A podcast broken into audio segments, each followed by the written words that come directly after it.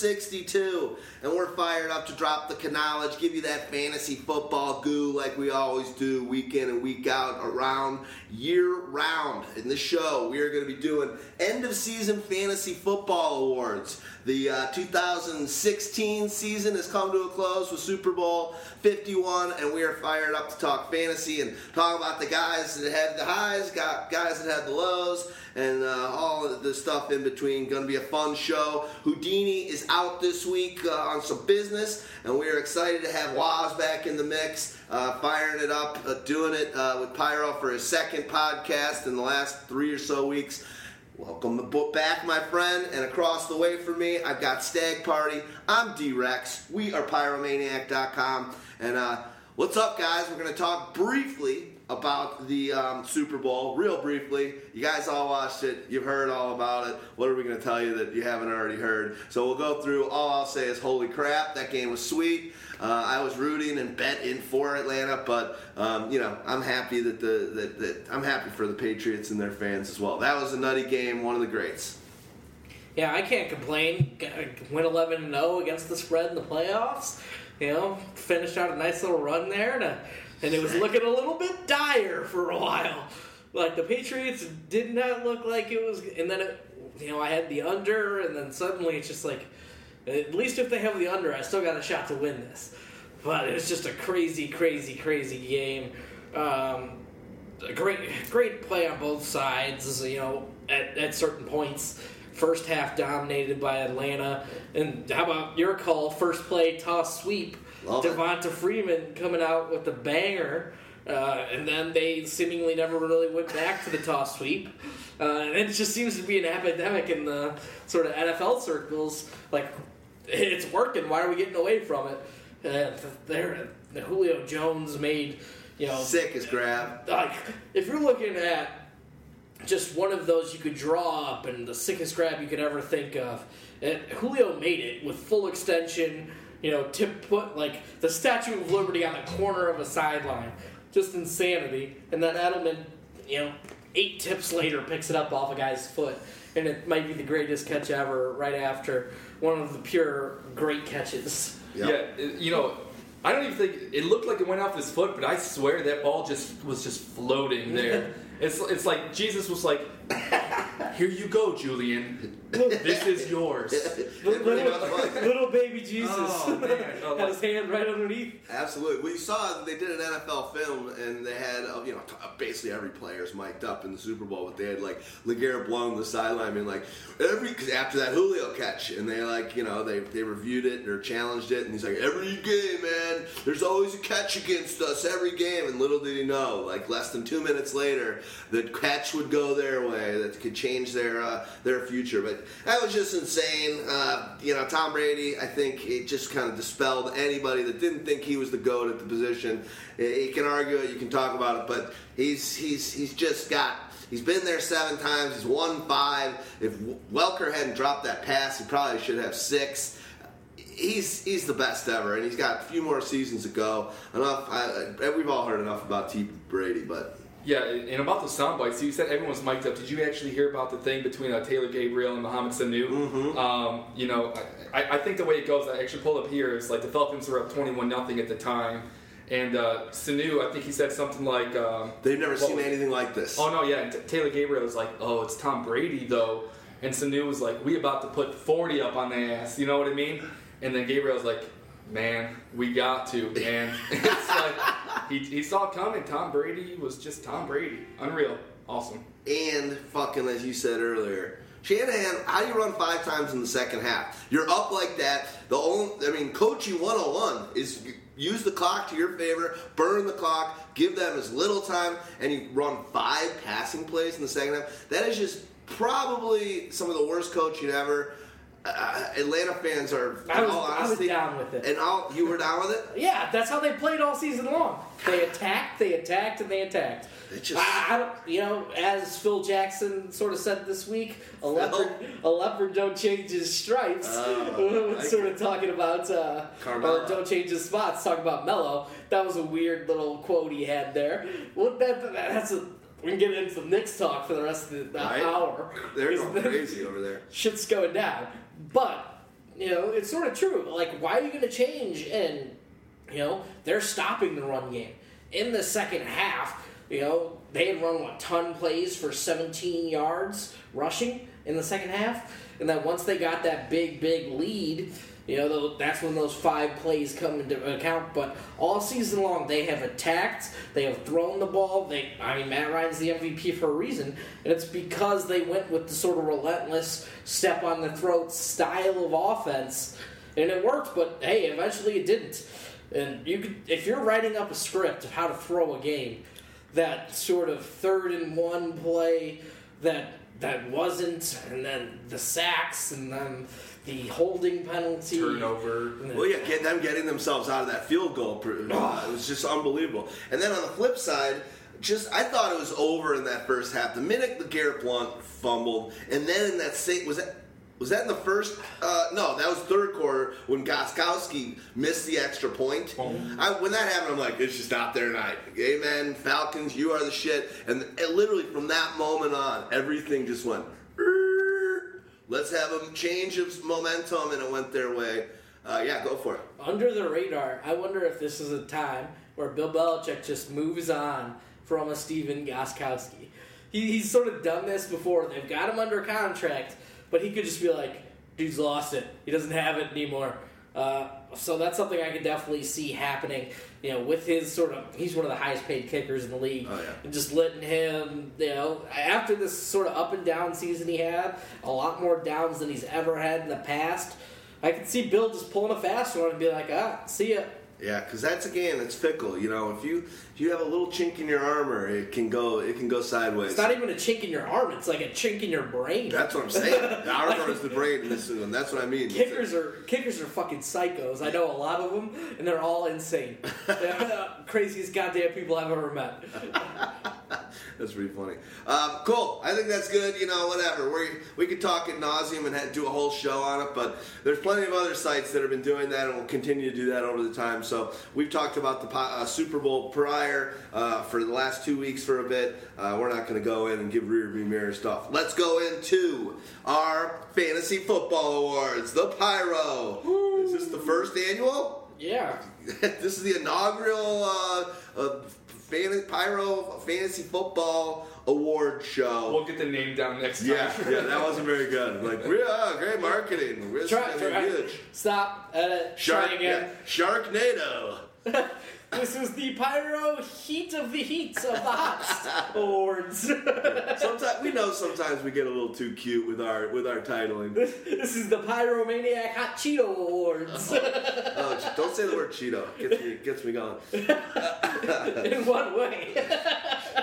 I don't know what to even talk about. Um, anyway, this is uh, I'm fired up for this one. This is gonna be fun. We've been telling you guys all throughout the season how during the off season we just we really love the show. It's a little more free form. It's a little more fun. We don't have to stick to the matchups like we do during the regular season. You've kind of gotten a sense of, of what we do during the off season. Um, over the last handful of weeks while these playoffs have been going on, just because we the matchup there's been less matchups in season. We're just doing matchup, matchup, matchup, talking about the 16 games or however many are on bye weeks.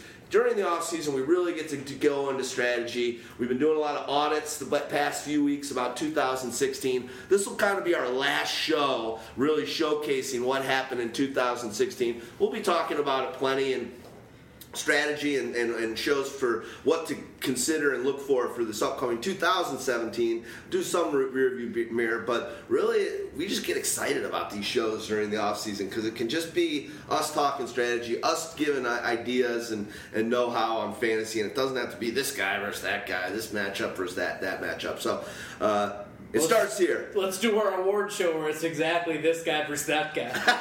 and let's do a Valverde.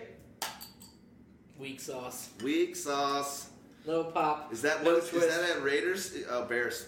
Um, cool. Well, I think, I think what we're gonna do is we're gonna start from the top. We're gonna do exactly what the award shows don't do. They usually like hold best picture for the end. Uh, we'll do the exact opposite. This is like the one with the most least dramatic entrance anyway. It's like, who's gonna win this award? Are you serious? Like the pretty fantasy MVP. the fantasy MVP, and the nominees are. And we got this beautiful display showing these guys and their stuff. Just so you know, if you were in the room with us, It looks right now. really nice. It's actually. awesome. Yeah. It's pretty sweet.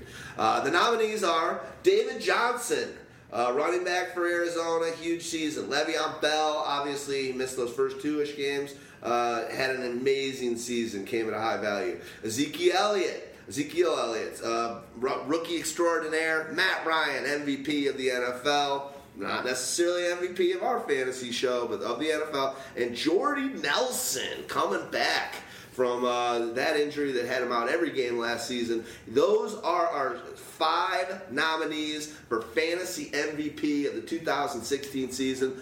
Go for it, my man. All five of these guys, I guarantee, in some shape or form, probably some had two on fantasy teams won championships. I mean, these guys killed it. Um, the running backs, for example, people were paying, uh, you know, top five RB price, uh, RB one price. Uh, David Johnson was going, you know, first off the board. Le'Veon Bell was, you know, even though he had he was going to miss those first uh, first couple games. Uh, he was still, I think, you know, the, the fourth running back off the board, and Zeke was going RB two, and uh, you know they came back and finished RB two uh, for, uh, excuse me, uh, uh, wow, I totally messed it all up. David Johnson was had like the ADP of two, uh, Le'Veon Bell for six, and Zeke had four, because we all know what happened with Todd Gurley, so we won't even talk about that. But they all Right, came right. back and finished in top five. Um, they, they were winning teams. No one had to deal with that zero RB stuff. The one RB uh, system actually worked a lot better. And, uh, you know, at the same time, then you're getting the value picks there with Matt Ryan. I mean, he was.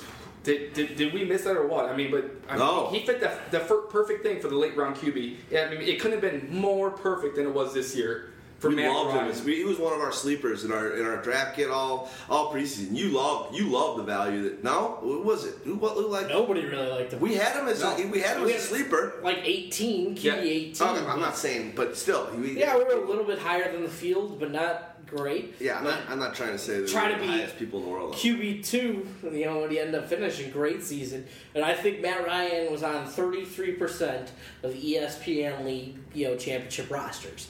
So he's a guy you drafted late, definitely helped you bring home a championship.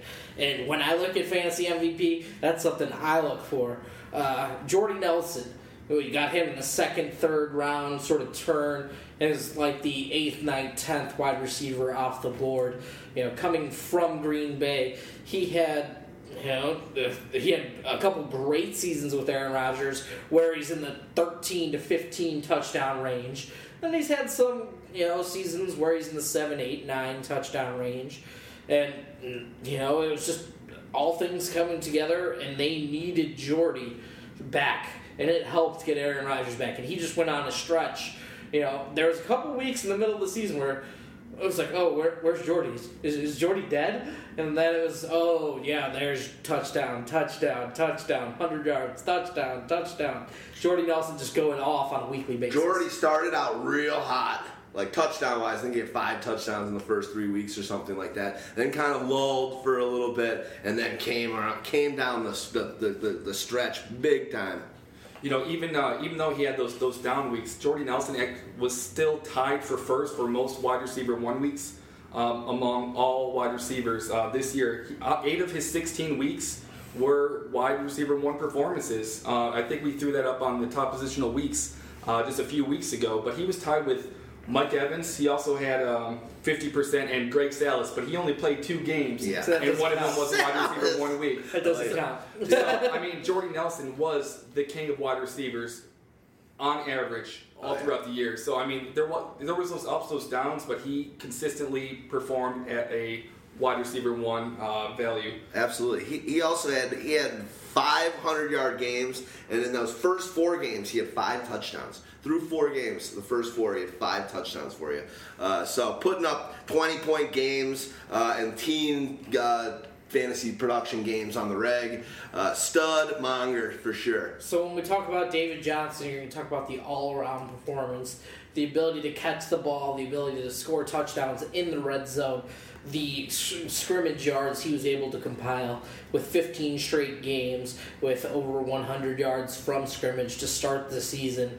And, you know, barring an injury in week 16, could he have gone the whole year without, you know, missing one? I think he could have. But, you know, it's something unfortunately we didn't get to see, you know, in week 17. But for fantasy owners, you don't really play there anyways. Uh, Ezekiel Elliott, he basically was active but sat out week 17. So he's got a, depending on where you look, a 15 or 16, you know, game schedule under his belt. But he was very effective, especially after sort of a slow start to the season. He just sort of went off from week four on. Uh, once he got a little bit acclimated to the speed of the game. Who's I- that? Ezekiel Elliott. Oh. I want to say one one thing on uh, David Johnson. I thought, and I think we all did, at game eleven, game twelve, I thought he was going to be the third ever uh, thousand thousand uh, player ever in the history of the NFL. Didn't end up going that way. Uh, he slowed down on his. Um, he slowed down on his receiving yards in those last four games, and like Stag said, he was out the other one, but uh, real, real close to uh, joining Marshall Faulk and Roger Craig to be those uh, those guys that can are getting a thousand yard rushing and a thousand yard receiving. Think about that. That's super impressive. Only two guys have done it ever, and I think the season that both uh, Faulk and uh, Craig did, their team won the World uh, World Series, Super Bowl.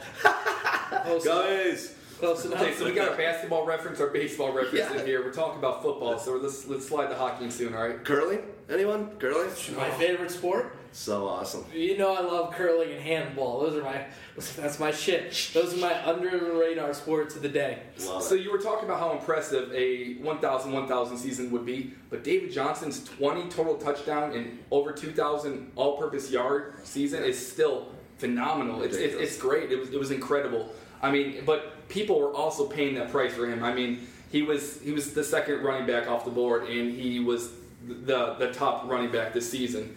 So I mean, would he truly be the fantasy MVP? I mean, is he was he the reason why people won leagues, or did he just, you know, maintain his value in order to help people get into the playoffs?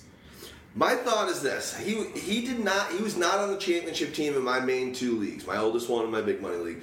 But that's because the guy that had him, one was a keeper, and the other guy he drafted crap besides him. He should have been. If this guy had drafted any, I remember looking at polls like, God, he's got Dave Johnson. But like, God, he fucked up the rest of his draft. So I'm gonna just say who I think is, and you guys, you guys can kind of be the deciding vote, and, and we'll, we'll we'll figure out.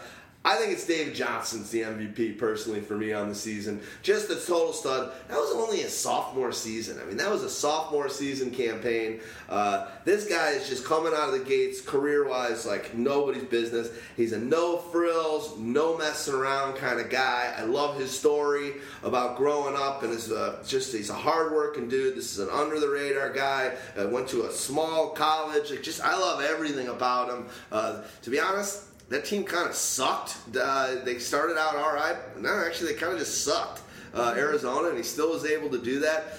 I, I think David Johnson for me is the fantasy football MVP of this season. Who do you guys? Uh, who do you guys like? I'm Team David Johnson as well. But uh, basically, even though you paid such a high price for him, people were talking shit about you in your league a little bit. It's like, you know, that's ballsy. Yep. It's not like he rushed for a thousand yards last year. He ended up at 581 in his rookie year. So th- there's just all these no. It's like, oh, touch, that's crazy. That's a good point.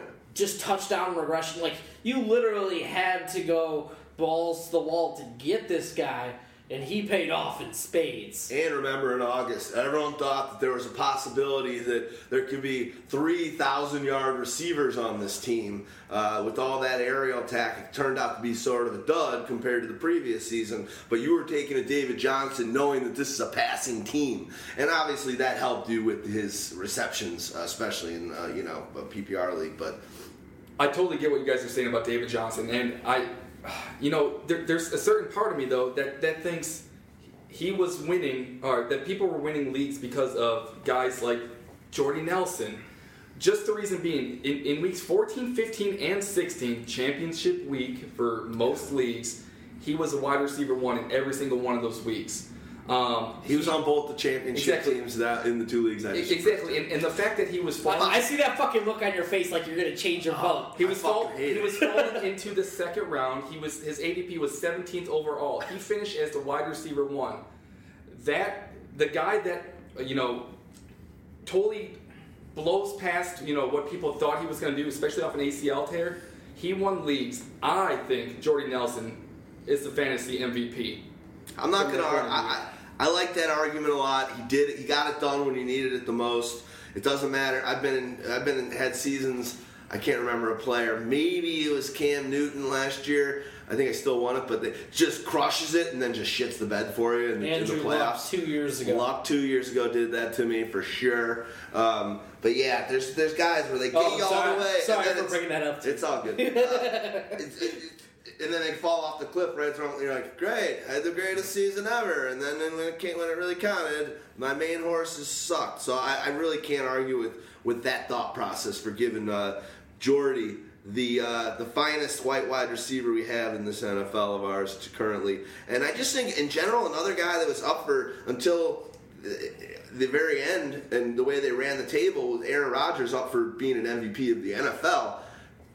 If Jordy Nelson isn't there, this whole thing collapses, and we saw it last year. So just the fact that they were able to go so deep into that championship, it's Jordy Nelson. I mean, we know that Rodgers is awesome. Adams has stepped it up. No running game to speak of, uh, but it's it's Jordy. He's really the he's really the catalyst of that. Let's deal. also talk about one more guy. Let's head on Lev Bell because you got to remember that Week 14 game against Buffalo where he Yeah. just demolished, rushing for 236 yards, three touchdown, adding some catches in there. Uh, you know that week just won you your if if you didn't have a bye, boom. You had Le'Veon Bell, you won. Winning and, and it was just in, insanity. And everybody, you just took out your competition with one player. So that's just one of those like, oh, you you know, you look at that and it's like, and then you know he puts up another solid game after that with 13 points in the standard, 18 in PPR, and then in you know championship week for most people against one of the toughest run defenses in the league in Baltimore, puts up 122 yards on 20 carries and a touchdown, and then it scores another touchdown through the air. So Le'Veon Bell is definitely one of those guys who stepped up come playoff time, and then also stepped up in the actual NFL playoffs before bitching out. Well, most of the Steelers did, and I mean, look what happened. So, you know, I, I think all five candidates are. I, I mean, that's the reason why we even consider them as candidates for fantasy MVP. Um, I'm going to stick with Jordy Nelson just based on the points I mentioned earlier. Stag, where, who, are you still on David Johnson? I'd also like to make a case for Matt Ryan. Go on. Or is this going to be like? Are we going to have co MVPs here? Do we have to slice this thing into into into three? just, just being on a like three, uh, a third of championship rosters, like that's huge. Like people got you at a big value, and you were putting up points on a weekly basis. You gave them the edge over other quarterbacks in their league, and when you can get a guy late like that, because we're talking about. We're talking about getting Jordy Nelson late. We're talking about overall 121. 140 per FantasyPros, and that's just a, a, a you know a combination of a whole bunch of uh, sites, but 140. But at the same time, going quarterback 19 off the board. That's because so many teams will get their first quarterback within the first nine, and then just kind of coast for a little while. And so coast. You know, so Matt. Ryan was someone's second quarterback. To, so to consider that, I want to know the value that they spent on their first quarterback, and if it wasn't anyone really expensive, I hope they got the value in a you know a, a, a Jordy Nelson or a Le- Le'Veon Bell when he was falling in some leagues.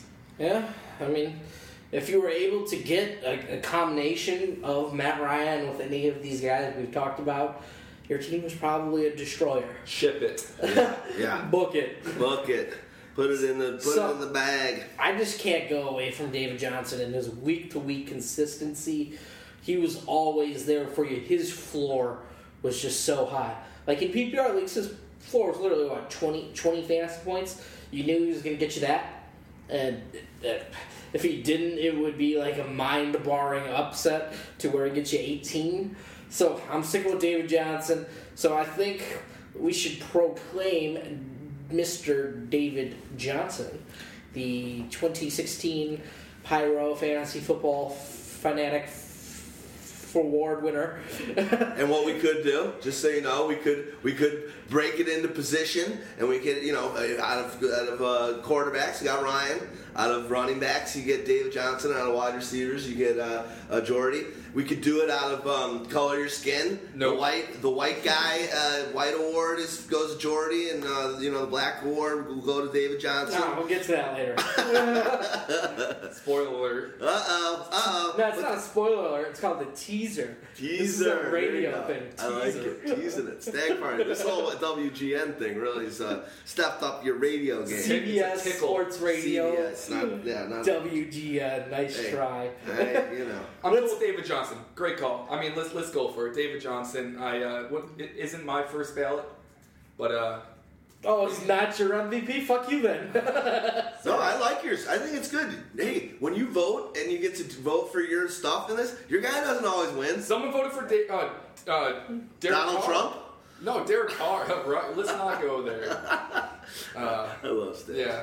What? Let, let's talk about. I'm some not. I already said I wasn't going to go there. Let- Let's let's talk about some lousy players. Let's talk about some Uh-oh. lousy players. Fantasy MVP, the least valuable player in fantasy for 2016. This is where you don't want to be, and usually where you head if you have a pretty good. Se- One of the guys um, that we just read in the MVP probably is going to fall into the LVP next year because uh, career year beware is always something that you got to keep in the back of your mind. So, fantasy least valuable player, and the nominees are. You are beautiful, honey. Thank you for handing me that card. Um, I'm glad we hired strippers for the show. This is good. This is the best idea we've ever had. I'm just happy they can't see me handing him the cards. and they're- yeah, strippers are uh, they're they're mutes. They don't talk, so uh, it's perfect. Uh, basically, the nominees are Cam Newton, quarterback, Panthers, from the highest to the middle lowest. Uh, DeAndre Hopkins is another candidate for LVP, wide receiver for the Texans. Allen Robinson, wide receiver, Jaguars. For running back, Todd Gurley, second year season, not a good one for the LA Rams. And Brandon Marshall, who had a surprise uh, out of nowhere, real awesome showing in 2015 season. Went high, really threw a dode on the, on your the bridge of your nose for sure. Uh, so LVPs, those are your five candidates. Let's discuss. All right, you know, let, us start off. And I, think a big reason why these candidates are, or these players are candidates for fantasy least valuable player, is because of how high of a price we paid for them. Um, Cam Newton, he was first quarterback off the board. It made perfect sense at the time, but uh, we know how that turned out this year. He was the 16th overall player, so I mean, the second round, he was the first. People were taking him as, uh, as their first quarterback to try to get the head start, to try to take advantage of that value. Um, DeAndre Hopkins, he was uh, fourth wide receiver off the board, eighth overall. He was a first rounder all day, as was Allen Robinson. Uh, sixth wide receiver. I think he was going at the end of the first, early the second. I think it was about 12th, 13th overall. Oh, we call that the turn. At, at the turn, it's no more radio talk. Never heard that before. The turn turned in this case into the turd. Brandon Marshall. The thing that uh, surprised me most about Brandon Marshall is nothing really changed. You know what I mean? Except for a lot of off-season talk, but like, oh, the situation was there. People were paying uh, a second-round price for him for their uh, as a wide receiver one. He was the eighth wide receiver off the board in drafts, most drafts. And last but not least, our favorite, that uh, third player off the board most in most leagues, first running back, Todd Gurley. Todd Gurley uh, totally shit the bed this year. Not good times for Todd Gurley. So, so when we're talking about Todd Gurley, calling him the least valuable player, it, it sort of hurts his candidacy being against these other guys because these other guys were so much worse. Like, because you could play Todd Gurley on a weekly basis as your RB two. You didn't see a smash home run return that you've seen in the past or that you saw last year from Todd Gurley, but you know, he was still a usual fantasy asset on a weekly basis. He still had he didn't have the blow up weeks, but he was going to get you, you know, six to eight standard points a week, and that. But you know, when you think about it, it was it was a great RI, but he was still there as at least a flex. So that's my thoughts on Toddy G. Yeah, you know Todd Gurley. He he's yeah he still finished as a uh, mid RB two, and from a league that is full of running backs that are getting injured or that are sharing carries. Todd Gurley had that volume at least, and uh, but you know what surprised me the most is the Rams where where I uh, bottom five in rush attempts as well. So you, you got to think at the same time like what were they what were they doing? You, all you have is it's the Los Angeles Todd Gurleys. You know, I, I, I mean, we don't. No one remembers the who Jared Goff threw the ball to. I mean, he took a lot of sacks, but it was the Todd Gurley show, and yet they couldn't run the ball enough. They couldn't get enough plays on offense. Oh, pace of play was just was awful. terrible. Pace of play and third down turnover percentage, all the things you don't want from an offense. They seem to put up that little Bermuda Triangle of fucking awfulness. His he was like this beacon that you just were sucked into. I knew that that team was going to suck bells. I knew that the offense he was just not he was going to fall down and he was going to come to earth. I, we all knew it. Let's be honest, we all knew it. But when we're doing our tiers and we're going in, it's like Todd Gurley. This guy's going to be the next Eric Dickerson. He's going to be this and that. And he everyone just got sucked into that and just got Gurley eyes because. Um, out of all the players I think that got taken in the first round, he's the biggest bust of all of them. I mean, you could say Ah, I mean, we're Peterson, still getting to our LVPs, man. Exactly. He was at least usable. Yeah, I mean, was the talk biggest about Allen. Robinson. We'll talk about But DeAndre Hopkins. but DeAndre DeAndre Hopkins. Hopkins, they were yeah, he was a late first. But These he guys are Gurley, all Gurley was like rounders. a, Gurley was like one, two, or three. He was the biggest bust draft wise in his in his ADP. Gurley was three. Hopkins was eight. Yeah. He, he was going off as the fourth wide receiver, but I mean it was swapped. Like there was some people I knew people that would have taken him first, first or second wide receiver just because of he. I mean the progress he's been making. It, he's been looking great. And we, he was quarterback proof for a couple years Yeah. until this year. I mean th- there goes that label. Um, but uh, you know DeAndre Hopkins barely squeaked in a you know wide receiver three year. It was it was terrible. He out of this he played all 16 weeks, and only two of those he finished top 12. Uh, were they weeks one and two? I, you know, I, I- don't remember the exact weeks. I can get to that soon. But the fact that he, he didn't even get a thousand yards, Get back to you. he only got four touchdowns. I mean, it, it- that is something you absolutely do not want for your wide receiver one that you just used your first round pick on. Absolute least valuable player worthy. And he's a guy where you can see the bottom potentially falling out. They drafted a wide receiver, they changed the quarterback, they changed the running back.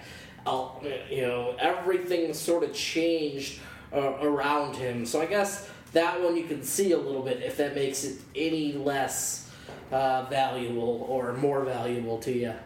Yeah, so Hopkins, hi- his two wide receiver one weeks, top 12 weeks, week two, uh, he only finished uh, sixth overall for wide receivers. In week 17, the, the week that completely skews any kind of, uh, you know, matter. Exactly. I mean, and he was the wide receiver 11. So, I mean, in, in reality, he really only had one and a half, you know, uh, wide receiver one weeks. Yeah. It's terrible, terrible. Okay, talk about the other candidates. Cam Newton Yeah, Cam Newton. I mean, I mean, he was- missed missed the game after that two point blunder where he got smoked for showboating, and just never was the same. The rush attempts weren't there. Uh, you know, he, he went back to his career norms and passer, you know, sort of rating, and just his incompletion percentage was awful. Uh, he was just bad, bad, bad. Cam Newton. When you look at him, and you could see reasons to not draft Cam, but then you could also see reasons to draft him. I mean, even if the bottom sort of fell out and he lost like 20% of his value, he was still the best quarterback in the league last year. And things along those lines. You can see where even if he lost a little, he could still be good and still give you that sort of over the field points that you're looking for. That definitely didn't happen. Um, you know, got benched at portions in the season for behavior issues and sort of problems with Rivera. Uh, it was just a crap, crap season for Cam. I think it all started. Uh, you know, I'm, I'm totally making this up, and I'm going to pretend like I'm not. I think it all started when he gave the football to this one kid in the stands. He was wearing a, a Panthers jersey. Then after the kid received the ball, I, I supposedly the kid took off the jersey, showed the uh, opposing team's jersey. I forget who they were playing, Come on, and I was got showboating himself. So it's like. I think that just crushed Cam's uh, inside. He, he was just like, I just, I just gave the game ball to the opponent. all downhill from there. That is a great move, though. If I had it, just buy the jersey to get the ball, and you're like this, and then after you get it, like later, suckers. Suckers. You know, the same kid is like the same guy that went to the Super Bowl party. He had a number 11 Julio Jones jersey over a number 11 Edelman jersey, and he was wearing the Edelman jersey at the end of the game. Yeah, because you know, hundred dollar jerseys are just something that all of us just buy just to Yeah. pull a prank. If you've got the if you've got those close seats that close to the That's field, true. you got money, and that's the one thing that you got to understand. Like when you see these balls getting handed to these kids, it's like I know where I sit. It's the second to last row, and those seats are 175 bucks. I don't know what it costs to be in the front row. Don't know, don't care. so we're, we're talking about Cam Newton and how that offense just like faltered all throughout the season or most of the season, and the same thing, but on a probably worse level, were the Jacksonville Jaguars. And Allen Robinson was the recipient of a lot of nothing. Ugh. I mean, he uh, six touchdowns for 883 yards. He only posted wide receiver uh, top 12 wide receiver weeks in three of his 16 games.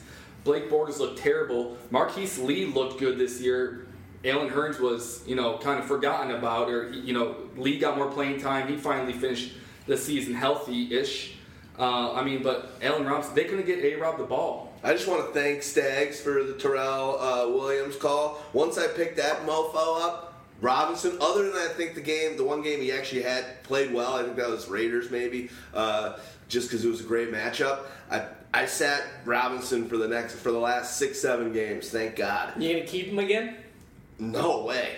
No way. He'll my keeper. in a- Nothing's changing, not until uh, Bortles gets out of that contract and they they kind of start over. Robinson's gone, dude. He's not sticking around. He's like, I'm gonna. He's gonna try and have as great, as good of a season as he has.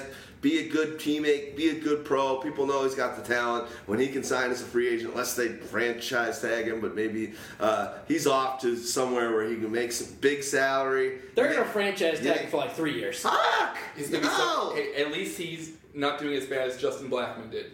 Yeah. So I mean, let's let's give him that. He Yeah. He's hanging in there. Maybe he's gonna go on the Blackmon train for like a four game suspension, so they don't re-sign him. That's all it takes. God, Blackmon. It wasn't Black. Blackmon was the draft with Luck, right? So it was Luck, RG three.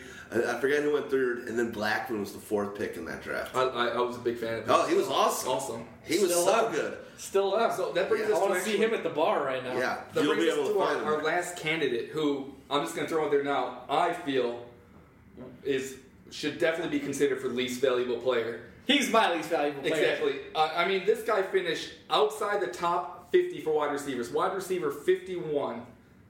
And I mean, people were drafting him as a wide receiver eight. He, he was going the second round. I I was drafting him. I I thought the value was there. I was like, oh, I'm gonna get another friggin' I'm gonna get like a 1,200 yard season. Fitz and Marshall magic. It's gonna be awesome. and the dude Fitz didn't break Marshall. 800 yards. He caught three touchdowns, and this was even with Eric Decker being gone. Like, what happened?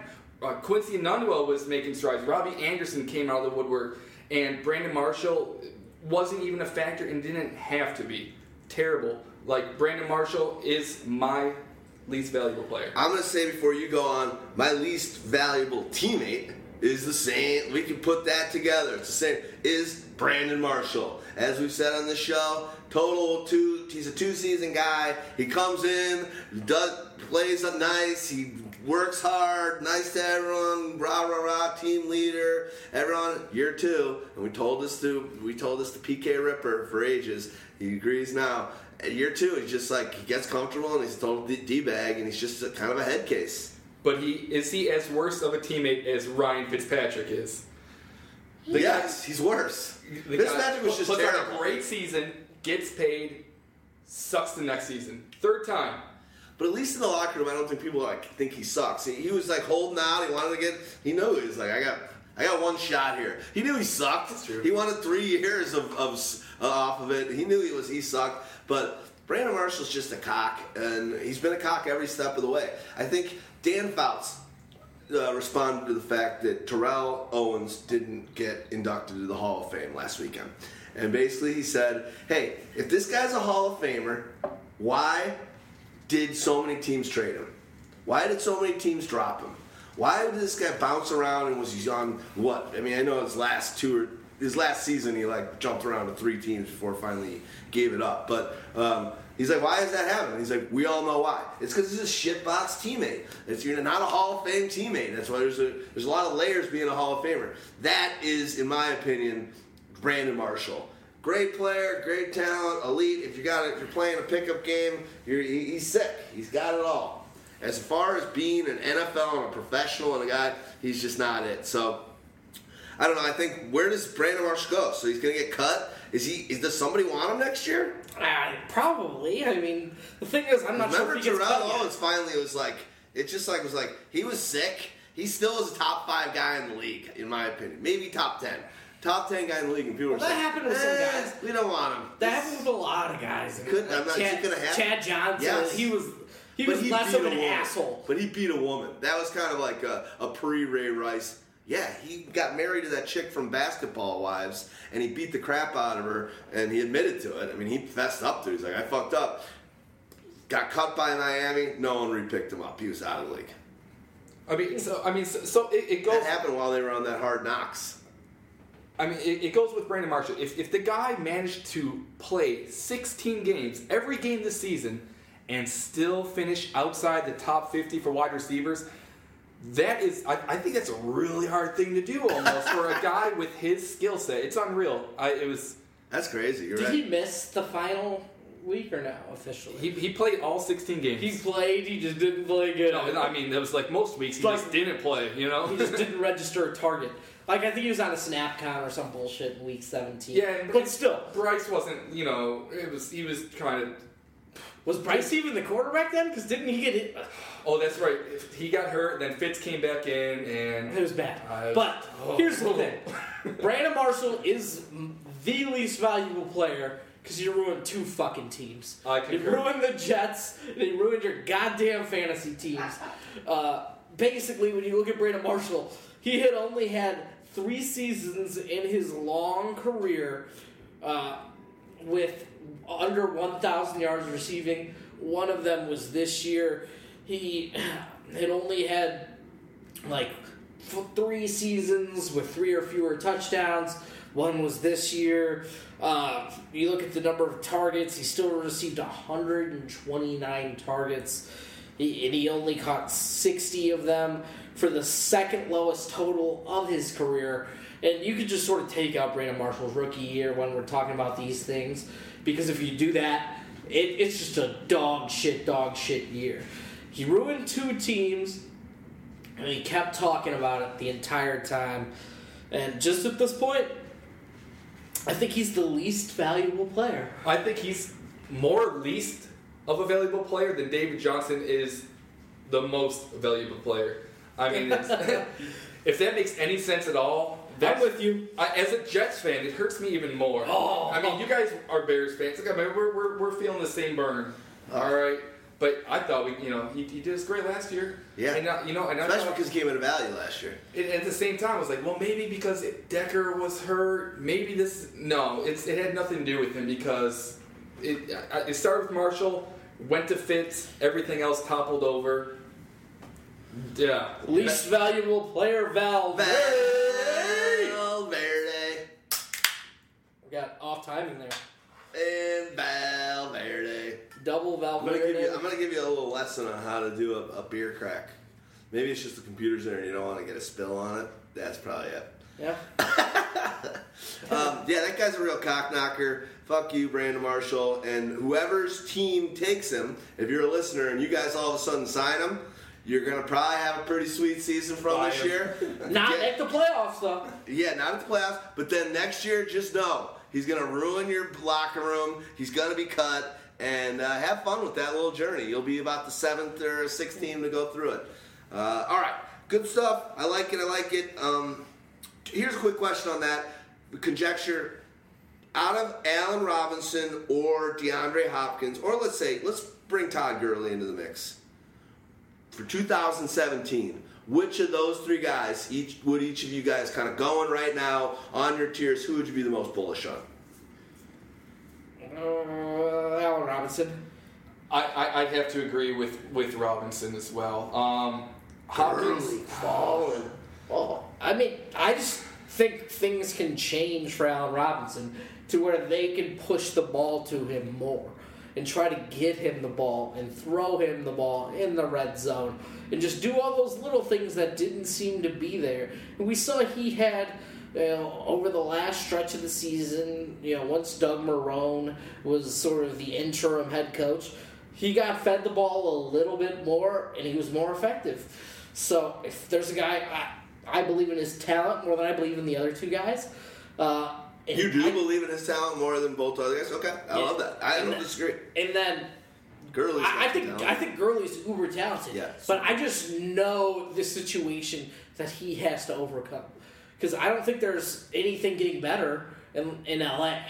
Yeah, and then one thing that I love about uh, Robinson out of the other guys, and then we'll move on to the next award is.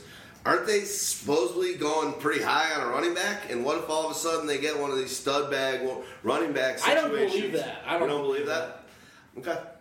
Because that's like one thing that could help. If they got like a running back, and you're not going to get a, a Elliott, you're not going to. But they're going. If they go high and they grab one of these guys, I don't know, a Fournette, or, or if they go uh, Cook, or one of these main guys, and all of a sudden he just like is one of those seminal, awesome friggin' players. That's going to really change things because the running game for him was a real, real, real wet blanket. So, all right, cool stuff. I love it. Let's go on to our next award. Thank you. Oh yeah, I'll see you after the at the after show party, honey. Um, this is biggest surprise stat, and this is in the positive realm. So we're gonna do start off with this one, which is a positive biggest surprise stat. Who just jumped off the pages and uh, surprised us, and the nominees are LeGarrette Blount's 18 TD, same total as three seasons combined previously for the fella. Is that the biggest surprise, or is it Dalton, top 10 with no weapons and a substandard running game? Is that one of the uh, top positives and biggest surprise for you? Nelson's third 200 point season after an ACL tear. Is that the biggest surprise? Or Cameron Brate finishes sixth among tight ends? So those are the those are the four nominees, and there are some other ones we could throw in there for sure. Uh, but those are that's a that's a good that's definitely a good batch. I think one that I would say surprise stat would be Tyreek Hill. I mean, just kind of what he was. It's not really a stat so much, and he, I guess he didn't have he. He just kind of showed up and had some great moments, but whatever. Tyreek Hill was a surprise to me. Um, which what, what do you guys think? Let's just talk about this one a little bit. I didn't realize Dalton finished top ten.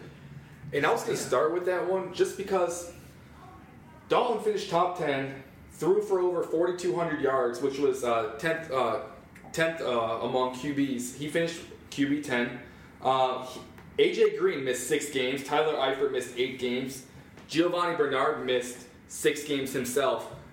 And then you, you start to think, who was Dalton even throwing to make this work? I mean, Tyler Boyd, he, he was coming around, but he's he's still not a guy who is Let's just turning let, heads. us just go give him that meh tag. Right. He's meh. I, I Yeah. mean that, that that's one of my favorite biggest surprises. I mean I had I had a few Dalton shares this year, and he kind of I was worrisome with all those injuries, but he just kind of held in there and you know posted enough yardage and got those touchdowns in there to, to make it work when when it mattered the most. And the thing with Dalton is he was like the most consistent weekly quarterback. You knew what you were getting out of Andy Dalton. Like you weren't going to get the QB one weeks on every single week, but you were going to get at least QB eighteen or QB sixteen. He was going to be a top half of the league scorer pretty much every single week. He was going to give you that you know two hundred yard passing uh, and in a touchdown or you know, 250 yards and two, and make and even run for a touchdown. You know, he did that what four times this season, and that's just been a part of his game. You know, over the last couple years, those touchdowns have been there from a rushing standpoint. So it's great. Yeah, four rushing touchdowns this year, three last year, four the year before. Andy Dalton, very surprising. LeGarrette Blount, I did think there was a chance LeGarrette Blount could just be the hammer. Yeah. And he proved to be the hammer plus a little bit more. And 18 touchdowns. He had 73 rush attempts in the red zone. 70 fucking three. Like, uh, what? That's a quarter of his rush attempts, at least. Uh, coming inside the 20 yard line, prime scoring opportunity. He scored 17 of his 18 red uh, touchdowns inside the 20. And then uh, looking at it, you know, closer, he scored 16 of his 18 inside the 10 and 13 of his 18 inside the 5. Uh, and 13 of his 27 attempts inside the 20 went for a tu- or inside the 5 went for a touchdown. Unreal. And you know, there was a lot of people this offseason that really projected because I LeGarrette Blount was going super late in drafts. I mean, that that everyone avoids the Patriots running backs. It's just really not worth the gamble. Um, but We'll talk of- about that a lot yeah, this sh- offseason. sure. Uh, I mean, Blount. A lot of people are like, he's Yeah, going to be the goal line back. Like he's going to get opportunities. But no one, I, I didn't, and I, I know a lot of people didn't think it would be that many opportunities, like Stag Party was mentioning. And I didn't think he was going to convert 18 of them. I mean, it, it, it's really unreal. And out of his 16 weeks, uh, he had five RB1 weeks. So, like, there was 11 weeks where he was outside, you know, the, the top 12 uh, uh, running backs. But 10 of his 10 of his uh, 18 rushing touchdowns happened in those five RB1 weeks. So, I mean, so he it's really, if you think about it, almost like a boom or Boom bust bust, kind yeah. of thing, which is, I mean, it's Which is Hey- fine for an RB two or a flex guy, right? Sure, but, but that's that's like the Patriots running backs. Like it couldn't be any more annoying at the same time. And the fact that when Is Dion this Lewis a Blount week? Exactly. Is this a Dion Lewis week? you know, and he now got, we got what see, we saw what happened in the Super Bowl. Now we got to think all season about James White and Well, all that. So We, not necessarily. Let's not even get into the Pats running back fine. situation. Who was yet. the guy? Who was the guy that had the 200 yard game three years ago for him and then never caught like Jonas Gray. Jonas Yeah, great. Gray. Go- Gone. Carried the ball like six times after that 200 yard game. it won't matter. exactly. Now, is is is Blount uh, free agent or is he definitely going to be with the Free agent. Now, quick question. Another reason I think, not question, but another reason I think led to the whole Blount um, dropping is that Dion Lewis. I think people th- thought Dion Lewis was going to come back a lot earlier in the season than did. Uh, and that's a, that's kind of Sure. something we talked about uh, two weeks ago, maybe we're together here. Is it's just like making a mistake on some of these injured guys like uh, Jamaal. We don't. We don't know when they're coming back. Yeah, you don't know when you're coming back. So if you do have a running back that's actually done some fantasy damage before, but there's another running back in the backfield with him that's banged up, it's a, it's good to take a little flyer on that guy because if that guy that's banged up comes back six, seven weeks, whatever, doesn't come back at all in Jamaal Charles' case, then um, you got some good upside there for your pick. Yeah. Um, a couple of the other stats. Uh, you know, it's sort of hard to argue with Cameron Brayton leading the position uh, in, in what red zone targets and just sort of red zone action. Pretty much, that was a, a ton of his action. Uh, Brayton, and he scored a league leading eight touchdowns. Well, a tight end leading leading eight touchdowns uh, on the season.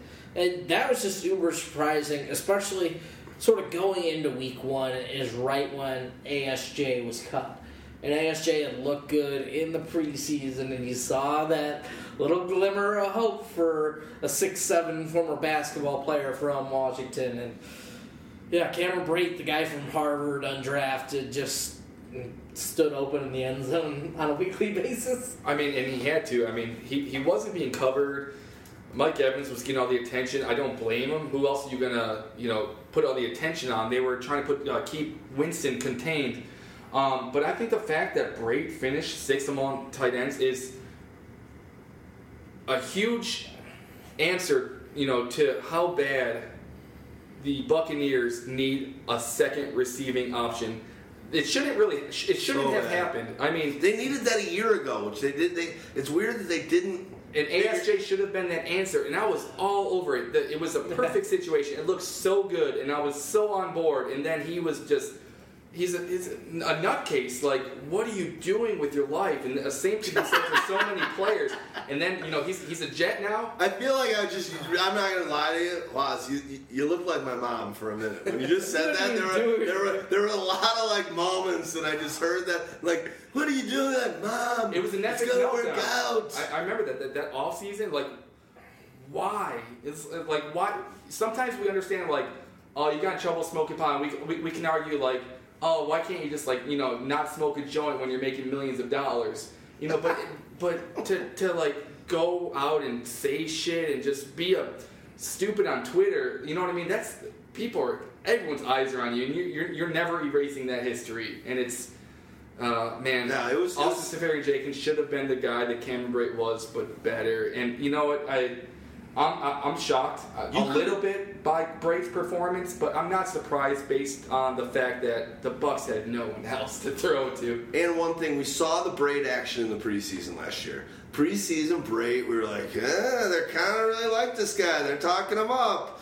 You know, we all were like, oh, it's going to be, I know I was. I was like, still going to be ASJ. I think it's, and then it was like, it's just like Brate, and then ASJ's being a D-bag, like you talk about, and Brate's getting it done in games, and everyone's talking about him, la la la. So their writing was on the wall on that one, but obviously that's a surprise. I'm going to do um, two write-ins on this. Um, I should have probably put them in beforehand. Uh, but Oh, gonna thought do- you were gonna do a quick pyro promo.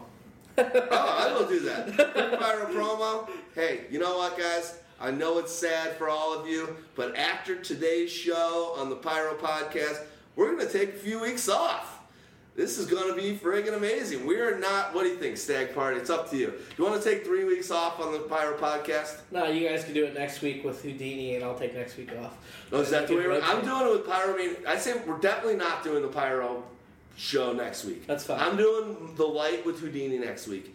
And I want to take With some time Houdini off. or with Mom? Mo, I'm sorry. Mo, Mo. I'll be honest, guys. This is my second podcast in three weeks. I'm exhausted. like, I, I, I need a break. We're, we're an hour in, kind of tired. Yeah. I've had four beers and no food. This is actually, we didn't say one thing. It's Friday night. It's fun for us to do a rec- recording. Uh oh, what's going on? Yeah, a you little got a here. cube hanging from the bottom No, I got a dog. I got a dog. It's that kind of party right now. Yeah, I mean, yeah. we're, we're giving some didn't know you players some recognition. in the mashed potatoes. um, but yeah, it's Friday night, so Stag Party isn't drinking his. Well, he actually is drinking his monster drink and some Dos Equis, the most interesting man in fantasy football. Stag Party. So I got two write-ins. Zero. One of them is the guy that I mentioned, that Tyreek Hill three touchdown game. We're in the, one of the great games of the season where the uh, the Chiefs were able to beat the Denver Broncos, and the Broncos were talking so much shit. That was a great game, uh, and he scored. He was the first player to score, have a rushing, receiving, and a kick return uh, in the same game since Gale Sayers. So that's one that I'm writing in rookie sensation. And the other one I'm writing in, it's a guy we'll talk about later in a, in a segment, but I gotta just go to it. And I know Stag didn't put him in there because he doesn't want to blow his own self, which if he could, and if any of us could, we'd do it probably daily. Um, and that's going to be Tyree Kill. I mean, Tyre, Tyrell Evans. Tyrell Evans Who? having. Terrell Evans, sorry. Terrell Wi- Williams, sorry. Terrell, Yes. Tyreek, I was doing NBA. A Kentucky player, Tyreke Evans. Oh my God. Second beer warning. That's why. Jesus Christ. I've been looking at the computer I was just gonna let him keep going until Yeah. he got there. And Dan. And, and, And and then, then, and then, and then. sorry everyone, I just got fired up for a minute. Yes, Tyre- Tyrell Williams had a thousand yards and seven touchdowns. This is a guy that had more, uh, finished higher in fan. What's wrong?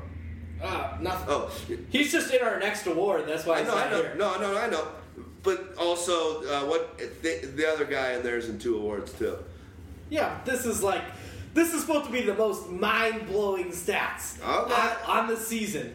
Well, he's That- not on the next one. He's down the road. Yeah, he's in he's in the player I'd never fucking heard of before this Yeah, year. but that's not the next one. That's down the road. so we still got him. Sorry, I for me, and I, this is who is going to get my vote for the biggest surprise. Is this fucking uh, Williams getting a thousand yards and, and seven touchdowns and finishing higher than guys like Amari Cooper, who's a second fucking third, maybe early third rounder, depending on your league, and finishing higher than Demaryius Thomas, Kelvin Benjamin. Uh, Edelman, he went higher than he went higher than so many. Dez Bryant, he went. He is, it was twice as high as Dez Bryant, and this is shocking to me. And that shows you how awesome Rivers is, but that also shows you this guy was good. Game film, watching him play, even on the weeks that he didn't do shit, I'm like, Stag Party he told me start this guy over the other one. The other guy's already got fucking 20 points. I'm fucked. By the end of the game, it's like, 32 points. Like, all right, good call, Stag Party. You're the man. I'm going with it. Uh, Tyrell Williams, I think that was fucking. That guy, his his season and the surprise stat, uh, his stat line this year for me was a big surprise. You know who else? Sorry to steal your thunder on future guys, Stag Party, but I'm doing it. Write and vote. You know who else he finished higher than uh, Tyrell Williams was Keenan Allen. So I mean, who, who died after Exactly, having so, seven targets? in a way, in the opportunity rounds. was there. Wasn't too surprised. Really? Terrell- I- I- Have you heard of that guy before week Yeah, four? I'm a dynasty guy. I've heard of Okay. them. I've heard of him for years, actually. Okay. Uh, big big fan of Taro. Um, I was a big fan of Inman too, and he's he's making strides. Yeah, sure. Phil He's a Rivers. free agent. We'll see Yeah. what happens with him. Interesting. Um, but my biggest surprise, I, I, I can't shake the fact that Andy Dalton was so consistent with so little. Um, that was I'm with you. Look- look- Andy look- Dalton, top ten quarterback, and it didn't seem too. like you ever wanted to play him. no, and, and he lost new. He, he he lost his top three targets this uh, uh, for a certain number of games this season. He made it work, and It was he a held lot his of own. games. And he kept he kept the Bengals team alive as, You as long as he could. The only I'll agree with you. He's going to be the winner here. But I had Dalton high in our tiers last year. I and everyone was like, "Why do you like this guy?" No, I had the him point. high. I know that he lost all his weapons and everything went down and went to you know it all went to shit. But I I, I just think that he's a, he's a good fucking player. He, he is, and you you ranked him that high because he had guys like AJ Green, like Giovani Bernard, like Tyler Eifert that he was missing for so long. So the biggest surprise is the fact that he still maintained the numbers you expected him to maintain without those players. Want to know what the biggest surprise right now is? This is going to be three beers into twelve tonight. Guys, I was just ready to go. I'm sorry. No, good. Hey, buddy, it's all good. I'm not, I'm not supposed to say the word beer before Valverde. I always do it, but I just get so fired up. And uh, let's just quickly talk. And Stags going to be able to be included here. What are you drinking there, Waz? I am drinking a Chicago Classic Anti-Hero from Revolution Brewery. Nice. I am also drinking a Chicago classic known as Dos Equis, imported by Cervezas Mexicanas, uh, White Plains, New York. A Gracias, Chicago senor. Classic. I love it. I'm drinking a Chicago Classic by Half Acre uh, Beer Company. Uh, Gone Away. Indian Pale Ale. Good time. They renamed this beer like four times before they landed on Gone Away. But I'm happy, and it's uh, it's one, Oh, it's one of my favorites. what did they used to be called? This, I've had like, that. it was like Dehoda. Oh. It was like they like all these different same label. They never Yeah. changed the label. But they're like they- obviously didn't do enough test marketing, in small company. Two weeks ago, I think I was drinking some uh, Gone Away IPA. I had the opportunity to actually visit their brewery. Um, I think sometime last year, uh, spring. Yeah. Awesome place. 10, Great. 10 bucks will get you a glass and four full beers. I mean, it's good stuff. Good Great, times. great food there. We were talking before the show, and we were just shooting the breeze. And uh, Stag Party, you brought up the Three Floyds food. This place has got great. What one thing to get it? You go over to the Half Acre, their burrito. They've got a short rib burrito at this place that is oh my god. Never had it. Never been there. Just kidding. uh, good times. We're drinking Valverdes all around. Hope you're drinking a Valverde, Valverde while listening to us. It's February 10th, Friday. Good times. We're getting into the next. So Dalton's the winner. For me. Dalton, top Yep. 10, no weapons. Yes, sir. Uh, and substandard running game when you got um, all the injuries that are going on in that team for him to still be there uh, amongst the top guys. You got to give the man some credit. So let's go to the next one. And that next award is going to be the biggest surprise stat that's negative. Uh, just didn't see this one coming. What the hell's going on? Um, thank you very much for this little card. And let's pull out the nominees. The nominees are Eli Manning's is the 21st among QBs despite awesome weapons. And Todd Gurley's longest rush of the season was 24 yards. Jeez Louise. Former teammates Brandon Marshall and Alshon Jeffery each finished outside of the top 50 wide receivers. Brutskis.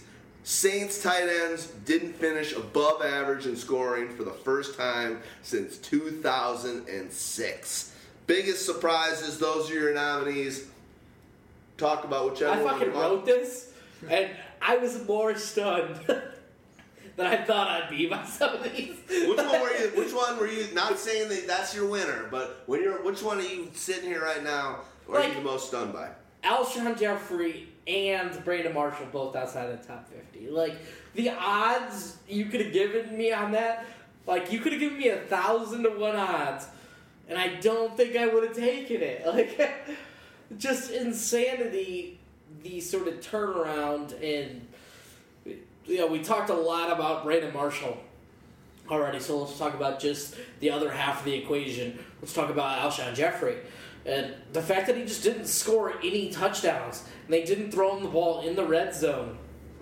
And there was games where he'd have just three or four targets when the other guys around him are fucking all undrafted free agents. You're throwing you know, Alshon Jeffery the ball four times a game, and this is a guy who's had 1,300 yard seasons.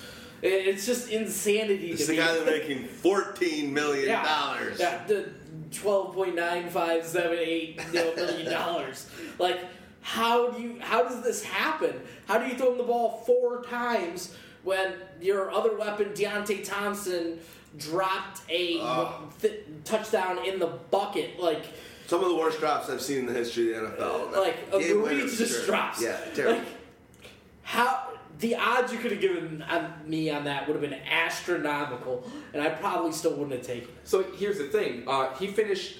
Uh, well, so Brandon Marshall was 51. Alshon Jeffery is 52. Take into consideration that Alshon Jeffery also didn't play four games. Yeah. So I mean, if we give him those four games, would you say he's going to I- exceed Brandon Marshall's numbers? Probably, yeah. Exactly, because we already know how terrible Brandon Marshall was, and let, let, let's give Alshon Jeffery four extra games based on his his kind of 12 game average, and he's kind of teetering around that wide receiver, late wide receiver three or wide receiver four. Still terrible for sure, but not as terrible as Brandon Marshall. But the both of them together definitely didn't see that coming. But here's the one thing I'll say, and it's weird to say this, but Mr. Matt Barkley, surprise guy, throwing up some big numbers, some big yards, some big touchdown games. His interceptions, which were crazy, don't affect. Um, you know, uh, uh, Alshon's stat line or his fantasy scoring, and he had some huge games, and I think only one of those big games that went went on by uh, Barkley did uh, Alshon even even pull much going on. Like he had three touchdown games, he had three uh, 300 yard games, uh, two touchdown games, two two touchdown games, and just Alshon still in those moments. And I know that was only like seven ish of the of the games uh, with Cutler going down with the injury, but. Uh, even in even when Barkley was kind of doing better than Cutler and throwing these, he wasn't doing shit. So that was the one thing, and I agree. Obviously, the, the, the full on season stat line would have been much better if he wasn't banged up. But at the end of the day, the reason why you don't like an Alshon Jeffery, and the reason why we didn't like him last year, I didn't, and I would never draft him. He's always going to be banged up, no matter what. That's I don't true. care where he goes and signs. I don't care what happens. He's gonna have a tissue issue. He's gonna have uh, a, a situation where he's gonna miss a handful of games. It just is a guarantee, and there's a reason for that. And this is why I think it's the biggest surprise. It's not a surprise for me. Negative. He's the least. He does not work at, at his craft or take care of his body or really give a fuck at all. You know, And you hear me say that a lot on the show because I live in Chicago and I know. I know it for a fact. exactly. He doesn't care. He's, he thinks it's God given. I'm actually still a fan of Alshon Jeffery. Now, here's the thing. You say he doesn't seem like he really cares. And I know he doesn't- Okay, you know he doesn't. But isn't there a trend of players in Chicago kind of doing that? Is it? You think it might be the Bears and like the whole lack of the, the owners and the team giving a shit Brandon Marshall started not giving a shit. Matt Forte stopped giving a shit. I don't know. Cutler, if I don't think did Forte ever stop giving a shit? you know, that he was got banged with for first thing. time. Yeah, everyone was kind of clashing there, but there's something wrong there. If Alshon Jeffery goes elsewhere, I'm gonna buy him based on his talent alone because I will never take into consideration injury. I can't do it. I'm not a doctor. I can't tell the future. Sure, I know a guy was injured this year, this year, and this year, but I'm still gonna say I'm gonna expect 16 games out of him next year. I have to, you know, unless he comes in hurt. But at the same time, yeah, Alshon Jeffery only had one good week, and that was in week 15 with Yeah. Barkley. You know what? You know what I mean? Yeah, But uh, and that was one of those 300. Doc, I am a doctor. My name is Dr. Rosenpenis. Moon River.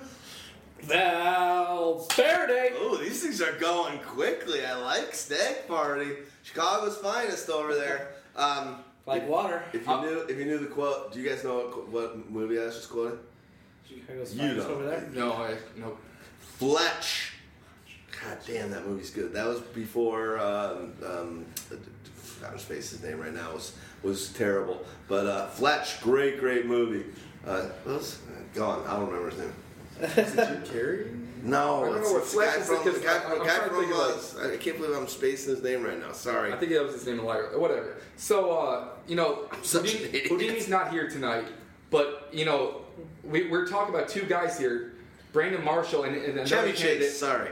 Brandon Marshall and another candidate, Todd Gurley, were both recipients of the Golden Sombrero Bitch Slap. Yes. So, uh, you know, Dini was uh, already kind of giving them awards. So, do they really? Can, in, you know, and Marshall Oh, got the least are you valuable saying we shouldn't give him multiple awards? Should we not give Brandon Marshall a third award? No, I do not want to give that guy an award just I- because I- of his this year. I won't because here's here's what surprised me this year. Uh, the Satan's tight ends. Um, oh man, so Coby Fleener, the hype was unreal this offseason. Uh, redraft and dynasty, it all made sense. We saw Jimmy Graham leave and I can't believe I let people talk me into uh, this. Coby Fleener. I, So mad. I didn't jump I, on I, board. I, talk people into it. Yeah, I, I, I didn't jump on board, but I, it made sense. You, you you can't blame the people that were buying into Coby Fleener. He was he the was the thing sixth was- tight end. Just jumping on you. Yeah. You weren't even buying into Coby Fleener. You're, you're buying into Drew Brees making your tight end fantasy relevant. Yeah, with 5,000 yards at a time. Absolutely. he was the sixth tight end off the board. Um, uh, he was going by the sixth round, and, but he only put up four, 25% uh, top 12 tight end weeks. And for a tight end, He one did top that 12. many? But the thing is, tight All you ends, need is a touchdown. you don't even always That's need right, a that's right, touchdown. right. Sometimes, like 70 yards will do it. You know what I mean? Um, Can I w- raise one catch, one catch for one yard and a touchdown. Tight end He's one. pretty Can I much tight end one. I hear you. Can I ask raise raise the hands of anyone here that drafted Fleener that didn't drop him this season? I did not draft him this year. I drafted him and I dropped him. You drafted him in something, right? No. Oh. His But price then was you didn't too get high. talked into it. What are you talking about? Oh, just tears. No, I, I- drafted him, dropped. I well, we had him all year in the Scott Fish Bowl. Tight end premium. He's a guy that's hard to drop. I, I, I just can't uh, pay a top six round, you know, use a top six round pick on a tight end. Oh, Uh, he did not. it's He was not. He went. He went. He No, did not I go high for me in, in my leagues, and I'm in. I'm in a couple true. Smaller leagues. Like Yeah. I like I know some of these are. Some of mine are skewed my numbers because I'm in like a 10 man league, and most people are like going by 12 and 14. So, but he he Fleener was not came at you know he was like an eighth or ninth round pick for me. Still shitty pick considering you dropped him. but What, what about Josh Hill? The funny thing is, Josh Hill actually performed better out of the weeks that he played, nine weeks, for top 12 weeks. He put up two of his nine. I mean, so if you kind of even meshed them together, it's still lousy. It still didn't work out for Drew Brees. He, he he wasn't even bothered. Michael Thomas and Brandin Cooks just stole the show. You know what I mean? Well, you Willie think they're gonna the And hair. Willie Snead. Willie Snead was Snead's awesome, consistent. especially for the first like at least first ten weeks. I think it was. uh, they they that's there was no room for the tight end. if if the Saints get a, a, a, a free agent that's a tight end, or if they go in the draft and grab one, you got to be liking what they're gonna do. Is are there? You think they're in on? They're locked in on? Fleer? Yeah, the amount of guaranteed money. Oh God. Eh, like you just you don't like guaranteed money. You're like, I know. Fuck Brock Osweiler. He's gone. Fuck I know. this. I know. I know. I Ever I- since Jay Cutler, right? I always put myself in a position. If I owned an NFL team, I'd have enough money to say, "Fuck it, I don't give a shit." But I guess the cap stuff, but it kind of makes you reconsider. Yeah, it's like they're locked in on Coby Fleener. I mean, could you draft him? and Maybe see a return. Yeah, but I'm drafting him as like tight end 15. Like, if you want to spend a higher pick than that, it's like a, fine. Uh, I'll, I'm I'll gonna let you be right all there. off season. I'm gonna be trying to. I'm gonna be trying to do the, the Fleener uh, sleeper. You're gonna I'm talk be selling. into- I'm gonna be selling it. I just saw this stack. I was like, don't do it. It's gonna hurt. It's gonna be like a vampire opening up the shades. It's like it's like Dwayne Allen. Like, stop trying to sell me Dwayne Allen. Yeah. Like, I'm not fucking buying Dwayne Allen. Like, But I knew, I felt that way last year. I didn't feel he's just not going to be great. I but I was I bit the bait on on Fleener. So um, so who who's the winner here? I'm Well, going to you know, quickly. we, go on. we didn't talk about good old uh, the man Eli. I was I was that's Yeah. where I'm on. Go I'm on. going with that one. That's the biggest surprise to me, just because of they get Shepard. You've got the, the most explosive player in the league in, in, in ODB, Jay, and to be ODBJ. Well, be like, it's OBJ, it's. OBD. I- I- I like No those. one I got it all. I like the. ODBJ. Yeah. That's good. Yeah, it's good. um, the truth is, there's not a person in this room that thought that he was going to finish 20, I mean, 21. That's nuts. I thought. I didn't think he was gonna be great because Eli's just never really been. Well, we never thought he was- One year he had like he was like sixth or seventh, right? And he's always been a lot of like 12, 13. He's always been like he's not a huge fantasy guy, but I thought he was a 21st. back end QB one. That's it. Like twenty first. So did everyone else. He was Back going off end as the QB. ninth quarterback. But you know, he was 11th in touchdowns. But how did he finish 21st? Uh, the fact that I don't know, he maybe threw the fourth most interceptions and had the third most fumbles lost. yeah, the thing is, Philip Rivers, uh, he what led the league in interceptions? Maybe, maybe up there with Bro- broken ass. No, not broken Broke ass ass. wiper. uh, with uh, Blake Bortles. They're both very high in interceptions. Um, but yeah, Oh, Philip Rivers. Eli Manning is my seventh in my tier, seventh ranked quarterback. that fucking Oh. hurts, doesn't it? I had eight. I had Dalton at eight though. So are you still really winning here? No, I'm just trying. To, I'm just trying to be a loser and be like, I suck, but I'm awesome. I mean, it was just hard to see Eli Manning not continuing this trend. Remember, his head coach was hired from his offensive coordinator. He had Odell Beckham back. We had seen the baseline of who Eli Manning was with Odell. He got Sterling Shepard and he got Victor Cruz back. Yeah. We, we thought we saw enough out of Will Tye uh, to be an impressive player. And Larry Donnell was going to be back and healthy. And then also the run game, we didn't think it would really be there, and it still wasn't. And we thought they added Paul Perkins and Shane Vereen, and they had all these weapons as running backs out of the backfield that they could be at least serviceable. And it just didn't work. Like, touchdowns weren't great, yardage wasn't great, and, and the turnovers just showed up over and over. And this is for a team that had a much better defense than they did in years past. And didn't they have like a great strength of schedule? Didn't he have a great? Fi- I want to pull. it Yeah, they played in He had a NFC great S. He had a great SOS at the beginning of the year. That was And- like, and you're still looking at it. five guy. And you're still looking at it like, oh, he played Washington a couple times, and their pass defense wasn't great. They played Dallas a couple times, and their pass defense wasn't great. You know, um, the Philadelphia Eagles, we know how bad their pass defense was. And yeah, they got six games there where the pass defenses weren't good. Um, my vote for the winner is Todd Gurley's longest rush of the season was 24 yards.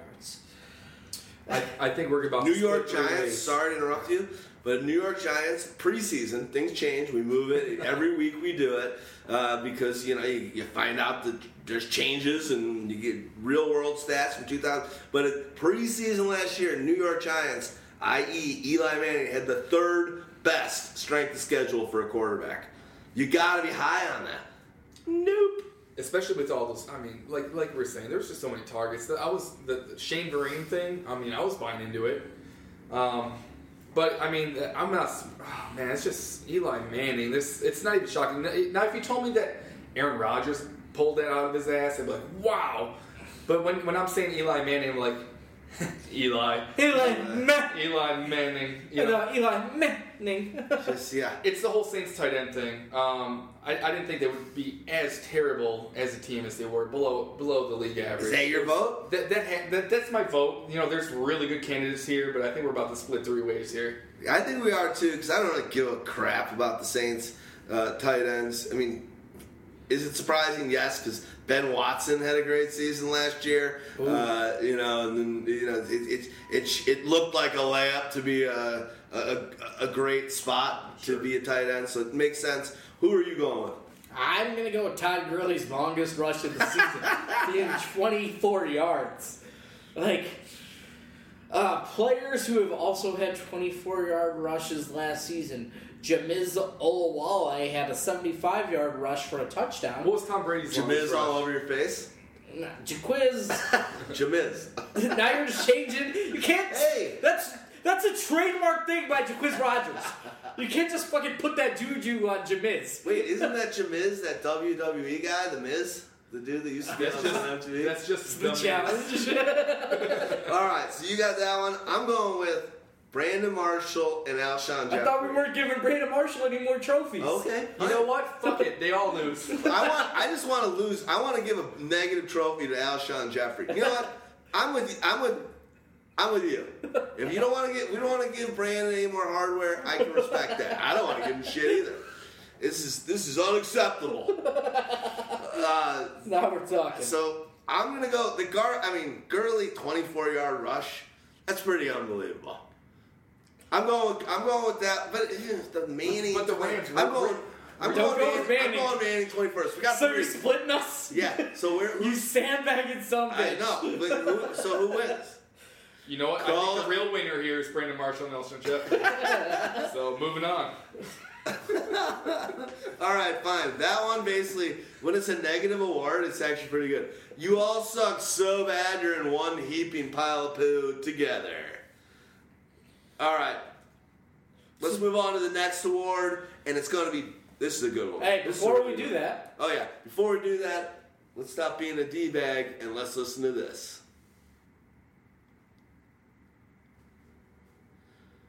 All right, this is a good one. Best free agent to change teams signing.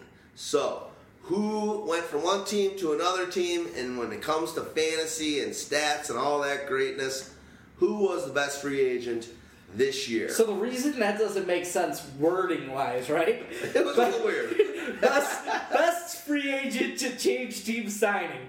Originally, it said best free agent signing, and then I'm like, well, that could also mean a player re-signing with his the own team. team. So. I was like, I can't fucking have that, and I'm like, I gotta change this shit. So it's best free agent to change teams signing award. Because here at Pyromaniac, we're gonna have it our way. Yeah. Did you just say best free agent? Well, I was doing it in my Aziz Ansari voice, No. but yes. Oh, you did that good. I was gonna say more down, uh, down and out. You were you were doing more Danny, uh, Danny McBride. To No, no, no, he's like down it. and down. Uh, full Aziz Ansari. Fuck this shit. I love that opening. Yeah, that guy, that was shit was great. Oh, that's fun. so our, our candidates here, Rishard Matthews. You're doing this good. I've never heard you do so well on an impression. Matt Forte, Marvin Jones, and Mohamed Sanu. You are good. Oh my god. I'm, I'm gonna never look at you. Oh, I'm what's gonna, it, I got Master new of respect. Nothing? New respect. for Master of none. Oh, it is such a good show. I loved the hell out of that show. So good, underrated. Nobody talks about it. I saw a couple of stand-up things on Netflix and definitely Every loved single it. one's funny, legit. fun- funny as fuck, no question about it. Like- no, well done, Stag Party. I'm, really, I'm, I'm impressed. I'm happy for you. Um, I love it. This is a, this is a good one. You know, this is these are some guys. I think that I, I'm going to let you guys talk. I know who I think is the guy here. Uh, and I just didn't think he was gonna. Eh, my tiers actually. I remember looking a couple weeks. It was better than I thought it was on him. But um, I'm gonna let you talk about it a bit. I know who I who I like on this one, but go for it. I know who I like. It's a guy that I don't know if, if anyone was actually listening to me in the off season. I didn't have a tiers thing up on Pyro, but I was I was pushing Rishard Matthews all off season ever since he was playing in Miami and just losing snaps to guys like Greg Jennings when he's old and Kenny Stills because he's a bum and you know he had the draft pedigree. But Rishard Matthews last year he finished as the wide receiver 48 standard scoring. All right, and for Miami and being like the 18th option. And how many games? Uh, sure, he didn't come back till a little bit towards the end. It's not not a full 16, I, I would say. I, I, I I think he played 11 games. yeah, and he, he, didn't, he didn't start picking up until at least halfway through the Really? season. Wow. The thing was, he got he, he, he he went into a new offense this year. He was fighting for targets with rookie Tajae Sharpe, that which they were high on for some reason. I, I, I don't like him at all. And Andre Johnson wound up there, and you knew that they were going to find a way to get him the ball. But Rishard Matthews finished as the wide receiver 13. Um, he had nine touchdowns, just missed a thousand yards. He had four wide receiver one weeks. 25% of his weeks were wide receiver one weeks. So I mean, Marcus Mariota made him look good. At the same time, I think Rishard Matthews kept Marcus Mariota looking good, and I was a huge fan from the start. It worked out perfectly. He's a big reason, along with Marcus Mariota, why I did really well this season. Won quite a few leagues. Uh, I got that value on Rishard. I, I, I loved everything about him. I, I loved him coming out of college, just metrics wise, you know. And I, I know I have to kind of take away the metrics bias after he worked in it for a few seasons. But I think he was treated a little unfairly. I think it was just, you know, two seasons ago, he was trying to get out of Miami. He's like, let me out, let me out. Finally, he got out, and he proved to us that, hey, he was right. He could play some ball. So, I, I mean, against Matt Forte, Marvin Jones, and Mohamed Sanu, I'm just going to jump right ahead and say that that's my dude. Yeah, Matt Forte. Matt Forte leaving the Bears ended up. Uh, but yeah, Rishard Matthews, real quick. The season before, he played in 11 games before being injured. Uh, had over 600 yards receiving, four touchdowns. It was very, very effective. Um, but yeah, Matt Forte left the Bears. You know, he's a 30 year old running back. Ended up finishing as running back 21 in basically 14 games of play. Um, and even then, he was real banged up at the end of the fantasy season in weeks 14, 15. But if you had Matt Forte in the first couple of weeks, you were like, ha ha ha, bitch, I got Matt Forte. He's still the, you know, 30 touch player that he was in Chicago. Uh, and you had a couple of huge weeks. He had uh, three weeks with over 20 fantasy points. And he was just excellent for uh, different stretches of the season. But then also, he just wasn't very good down the stretch. And, and you could see it. Bilal Powell was a lot better. Uh, And but- I, I think that's important. I mean, when we're looking at these guys who are the best signing, I want them to give us a, a full season. And it's it's a little difficult to Matt Forte's season last year. He only played nine games, and he only went into uh, uh, you know played 14 this year, like you were saying. But- yeah. In addition to that, like Rishard Matthews didn't really play the first three weeks. He was the third receiver on the team. His snap count was way down, and then when he came in, he just exploded. You know what fired him up? He he started off slow, and then they're like, okay, Andre Johnson is going to get your snaps, and he he he's, he was the, the wide receiver three on the team, and he started off as wide receiver two, and Tajae Sharpe they're still trying to push, they're forcing him, and it didn't work out. Um, but at the same time, Andre Johnson, and when he got those uh, those snaps over him, I think that fired him up because he came back with a vengeance, and he he lit up that field, and he proved to himself that hey, you didn't make a mistake signing me. So Marvin Jones, he had a 200 yard game earlier in the year. Then he just shit for the rest of the year. One good week, that's it. It was literally one good week, mm-hmm. and it, it's just crazy. Like he never had like another week where he had you know 80, 90 yards and a touchdown, and that was just insane to me. I mean, he was There was a lot of weeks where he's three catches for 30 yards. It was just like, what the fuck? Classic. And one thing for us to know, to, to do the comparison, is that Rishard Matthews finished 13th at the position on the season. Marvin Jones, even with that blow up, 37th. Mm-hmm. So you know, it's it's it's it's. I think right there we, we know we know who's not gonna win this award. Yeah, Mohamed Sanu is also on our list, but I don't think Yeah, we I- really have a. So, reason to so talk Jones and Sanu, we can almost completely wipe them out. So, what I did, I, I looked at where they finished last season and how they finished this season. I, I'm just going to uh, go through that real quick. Mohamed Sanu finished tw 2015 as a wide receiver 77, finished this year as wide receiver 57. He made a 20 spot jump, but he's still sub top 50 wide receiver. You know, it's, it's, it's he's not even making an impact on our teams. Yeah. Uh, Marvin Jones, Pretty much unstartable unless you're in huge fucking leagues. exactly. about. You had, one, 16 you had one good week. Yeah. It's like, Sanu, I think had two good. I think it was two top twelve weeks. yeah, but you weren't even really predicting them. No, you- you there was couldn't. one week against Green Bay that you could predict to start Mohamed Sanu, and other than that, not good. Marvin Jones last year finished as the wide receiver thirty nine. This year, wide receiver thirty seven. I mean, Marvin Jones is just Marvin Jones this year. Different team, same same output. Matt Forte, a little different, nine games, but he still put up uh, uh, top ten uh, uh, running back numbers. This year, finished RB21. What's that? Top 10 per game. No, excuse me. oh, He was the running back uh, nine last season. Can I say one thing? With Sanu, that offense is better than it's ever been. The Atlanta Falcons. He's a new, you know, he's new from coming over from the Bengals. One of the best offenses, and he still is 37, whatever. He's Sanu. 57. 50. What is it? Fifty He was, seven. okay, Jesus. And he's, on 15, the, 15 games too. and he's on that season, on that team. Unbelievable. And then you look at Marvin Jones. That offense, Stafford had an awesome season.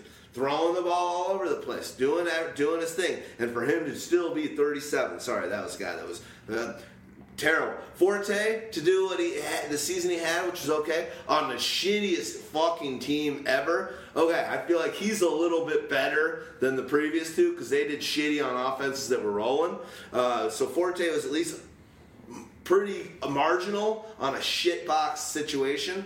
But I think we all know who's going to win this, and it, it's the winner, in my opinion, and I think all of us agree. Rishard Matthews, if you can finish up and, and be the 13th wide receiver, think about that. I'm not even going to list the names. There, you know all of them. He did better than Edelman. Edelman had 160 targets, and Rishard Matthews finished um, sh- almost nine guys higher uh, than him, and Matthews doing that on 108 targets. Yeah, in, in those 11 games last year that Matthews had, he, he still finished, you know, wide receiver 48. But to go up 35 spots, finish wide receiver 13 after he was being drafted, the consensus on FantasyPros of wide receiver 70, he was going 204 overall.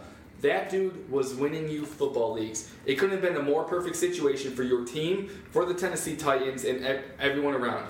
Especially after Dorial Green Beckham was traded sort of early in the preseason. You're like, well, somebody's going to play receiver here because I know you were a big DGB guy. Yeah. and, Well, I love B. I love BJ's. Um, but here's the one thing also that to, to piggyback on what you're saying. Remember Tajae Sharpe? How much that in the preseason everyone was loving him. All of a sudden, this guy was going to be the greatest player ever.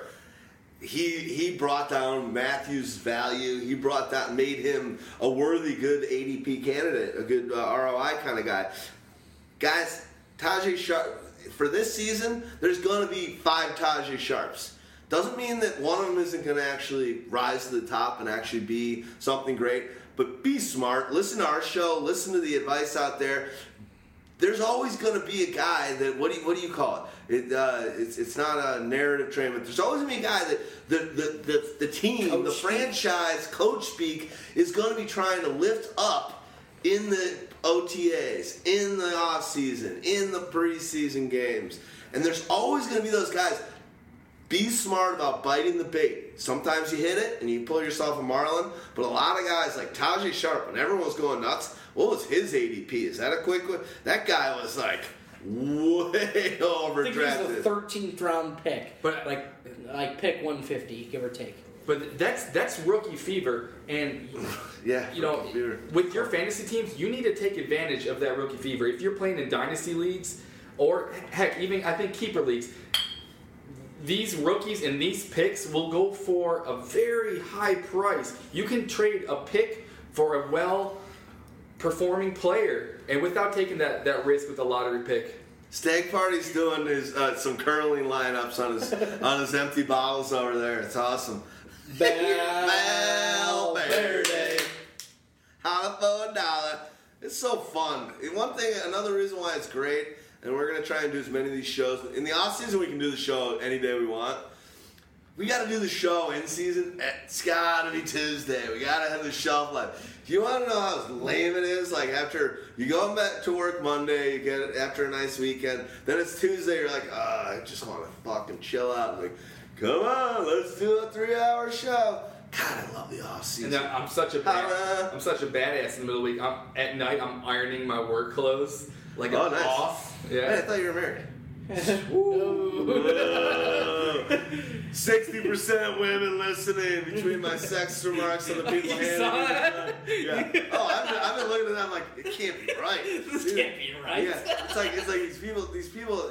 Is, is there like a lot of young guys that just don't have don't know how to sign in or something? It No, just you- costs money. You It's those same card? guys that pretend to be girls in those AOL chat rooms so they can go Oh. for the lesbian chat rooms. Those try to hit fuck, up all those fucking worst fucking ASL monkeys. But yeah, our listenership is very heavily female, so they say over at uh, Talk Radio. Come at us, bro. Yeah. All right, Rishard Matthews is the winner of the best free agent to change teams signing. I- and you know what? I think he's going to be a good value next year too. I, I think with the injury to Marcus Mariota, with I, I have a feeling they're going to bring in a wide receiver in the draft. For sure. Yeah, we'll see. This is an interesting one to see where he gets drafted because I definitely think he could be a positive ROI guy. Uh, I think he definitely has that thousand yard season in his range of outcomes. We, what do you have? Eight or nine touchdowns this year. Uh, I don't know if he can be a double digit touchdown guy because of his size, because of the lack of red zone prowess he has shown.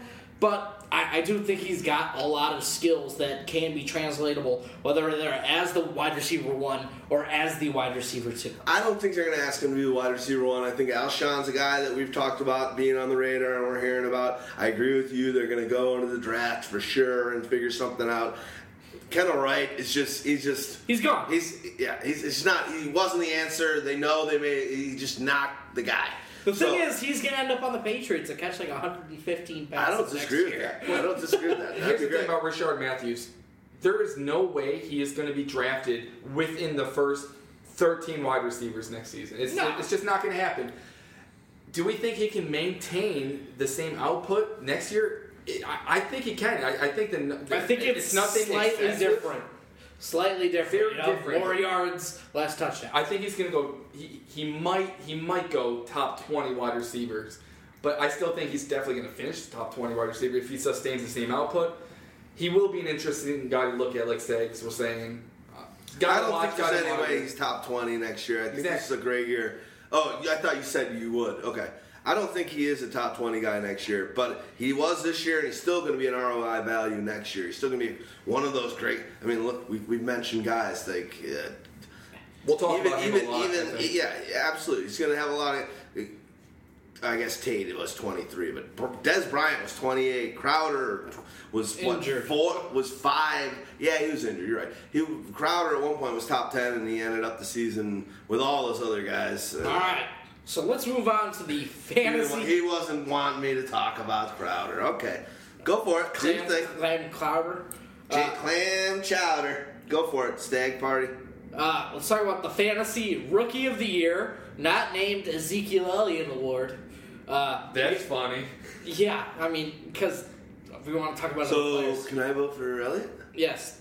Dak Prescott. We got Tyreek Hill, the thrill, the kill, the will, Big Bill, uh, Sterling Shepard, Jordan Howard, and Hunter Henry. Hunter Henry. Yeah, yeah. Oh, well, let's just knock him off the list. He's out. what? He can't. He's not. He can't. He can't keep up with a couple of guys on this one. I it's mean- down to three. It's down to three. When we get to rookie tight ends, Hunter Henry had what, like a top five rookie tight end season ever. I agree, but he's not. He's not. He's not out of this. Out of the, there's three guys here, and I'm not even. I- I'm Ah, Can, can you even include Sterling Shepard though? No, that's what I'm saying. He's not included. exactly. Shepard started out hot, looked like he was going to be great, made everyone think they were a genius by going high on him, and then was nothing but a disappointment until I saw him on the boat in Miami smoking weed I, again. I think it was Ritalin, wasn't it? I think it was pretty much nothing all season. I mean, it was just like a standard output. He was kind of a little bit touchdown dependent. He never gave us a wide receiver one week. Uh, just and th- we we heard about Eli Manning's year and the whole Giants organization. They were getting hot headed and he was the perfect guy to help saying. out Like, OBJ. Sterling Shepard's off the board for me here. How many double digit games does Sterling Shepard have? Tell us. I'd say three. Eight. He also had eight touchdowns. So Half of his games. I had this guy on my team. I, yeah, I know. It's just like you were thinking about it. Like he wasn't that good, but he sort of just hit right where expectations were. You were drafting him as sort of a wide receiver three, um, and I was ended up being Three's a pick. I, was, I should I should have said five. I was reactionary. I mean, Um, but even then, five like he, he seemed to score a touchdown. You know, every time he scored a touchdown, he got 40, 50 yards, provided a decent value for you. I think he was just one of those guys who didn't have one of those blow up weeks. I think. Well, I- can I can I say what I think happened? I think he went on this like cavernous run where he kind of like started out a little bit hot, and then it was just like Deadsville, and then you kind of just like I know he kind of he, he, he looking here. He regained it down. No, you're right. He's scoring touchdowns in the middle. I don't know. As an owner, I felt like he got Deadsville. And then there was that one game where you kind of felt like he was doing all right after two touch, two, uh, three weeks in a row of getting a touchdown, but just okay games. You know, three catches, fifty yards. Yeah. And then he went zero points. And at that, on zero targets. yeah, zero points on zero targets, and that was just like, all right, I can't, I can't, I can't deal with this. In a rookie league, and you're, we're talking most, we're talking standard or PPR and leagues where I'm talking like you can't even deal with this guy, and you got to start a rookie league. So I mean, if you drafted Sterling Shepard, FantasyPros like consensus ADP, he went off as the 38th wide receiver off most uh, off, off consensus board, uh, and he finished wide receiver 36. So in a way, you got what you paid for. You Yeah. got your your your fringe wide receiver three, wide receiver four. So if you paid for him at that price.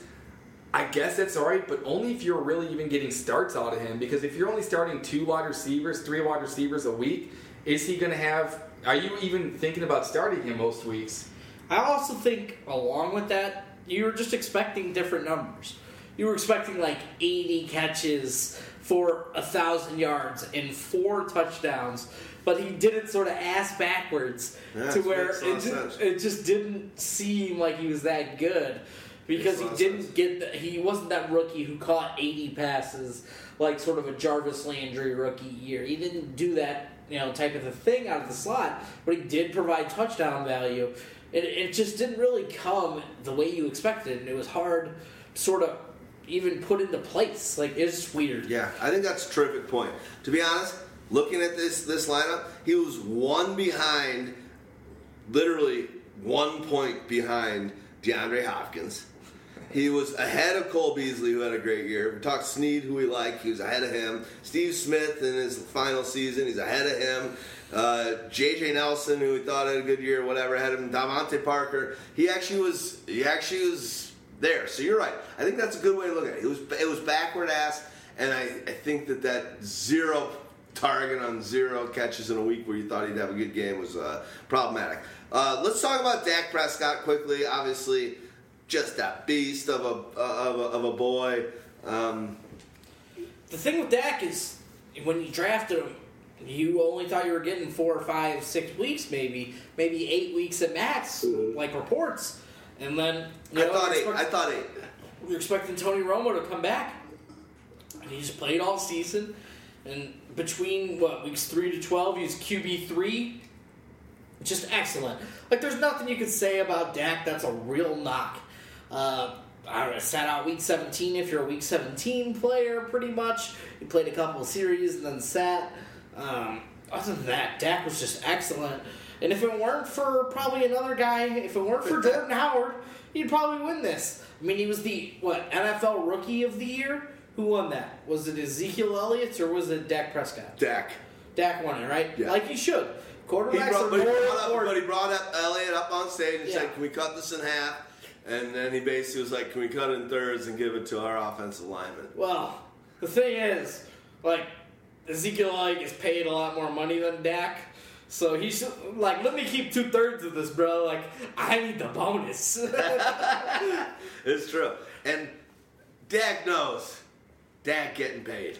Eventually, yeah. Dak getting paid. Yeah. I just hope be he, I just I just hope he doesn't have like an RG three comeback down to Cleveland town type of season.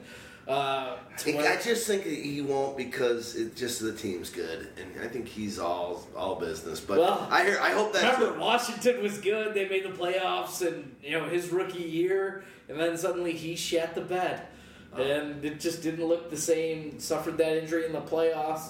At least Dak's coming in with a clean bill of health. Yeah, no, no question. Uh, I, I know where I'm. Okay, so let's talk about Jordan Howard.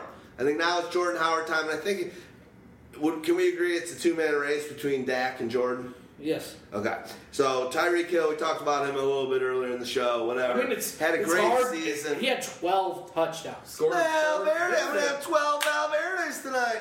I'm getting close to twelve Valverde's. You know, about Tyreek Hill's 12 Chilled us last touchdowns. He scored 12 touchdowns four different ways. So, I mean, like, I- I- we, we wrote this into the touchdown dependency article as well. The Chiefs know how to use him. He's very similar. He's like, he was like a poor man's Corder, uh, Cordarrelle Patterson, but they used him properly, and they are game planning around him, and they're just putting the football in his hands and say, get into that end zone, and, and he's been doing it. It was it was an, an, a really surprising thing for me because I, I missed him completely. I'll admit, didn't see it happening. Even in Dynasty, I, I avoided him at all costs. So it was really cool to see that. uh, Like, I hate to say a gadget guy because I know that term is kind of. oh, he's a fucking gadget a player. you gadget guy. exactly. You know that that, that I mean, it's is a like negative good. You probably drafted Marquise Good, Goodwin because he was all awesome, and then when he didn't pan out, you're like, why would I draft another Marquise Goodwin in Tyreek Hill? But uh, obviously, he's on a better team that knows how to use him, and he's more elite. Sure, and I- Football like, like player, yeah, yeah, just yeah. fast. I hate to use the term gadget guy, but that's what he was. But he he, he did it really well. He, he did exactly what you want out of a player like Tyreek Hill.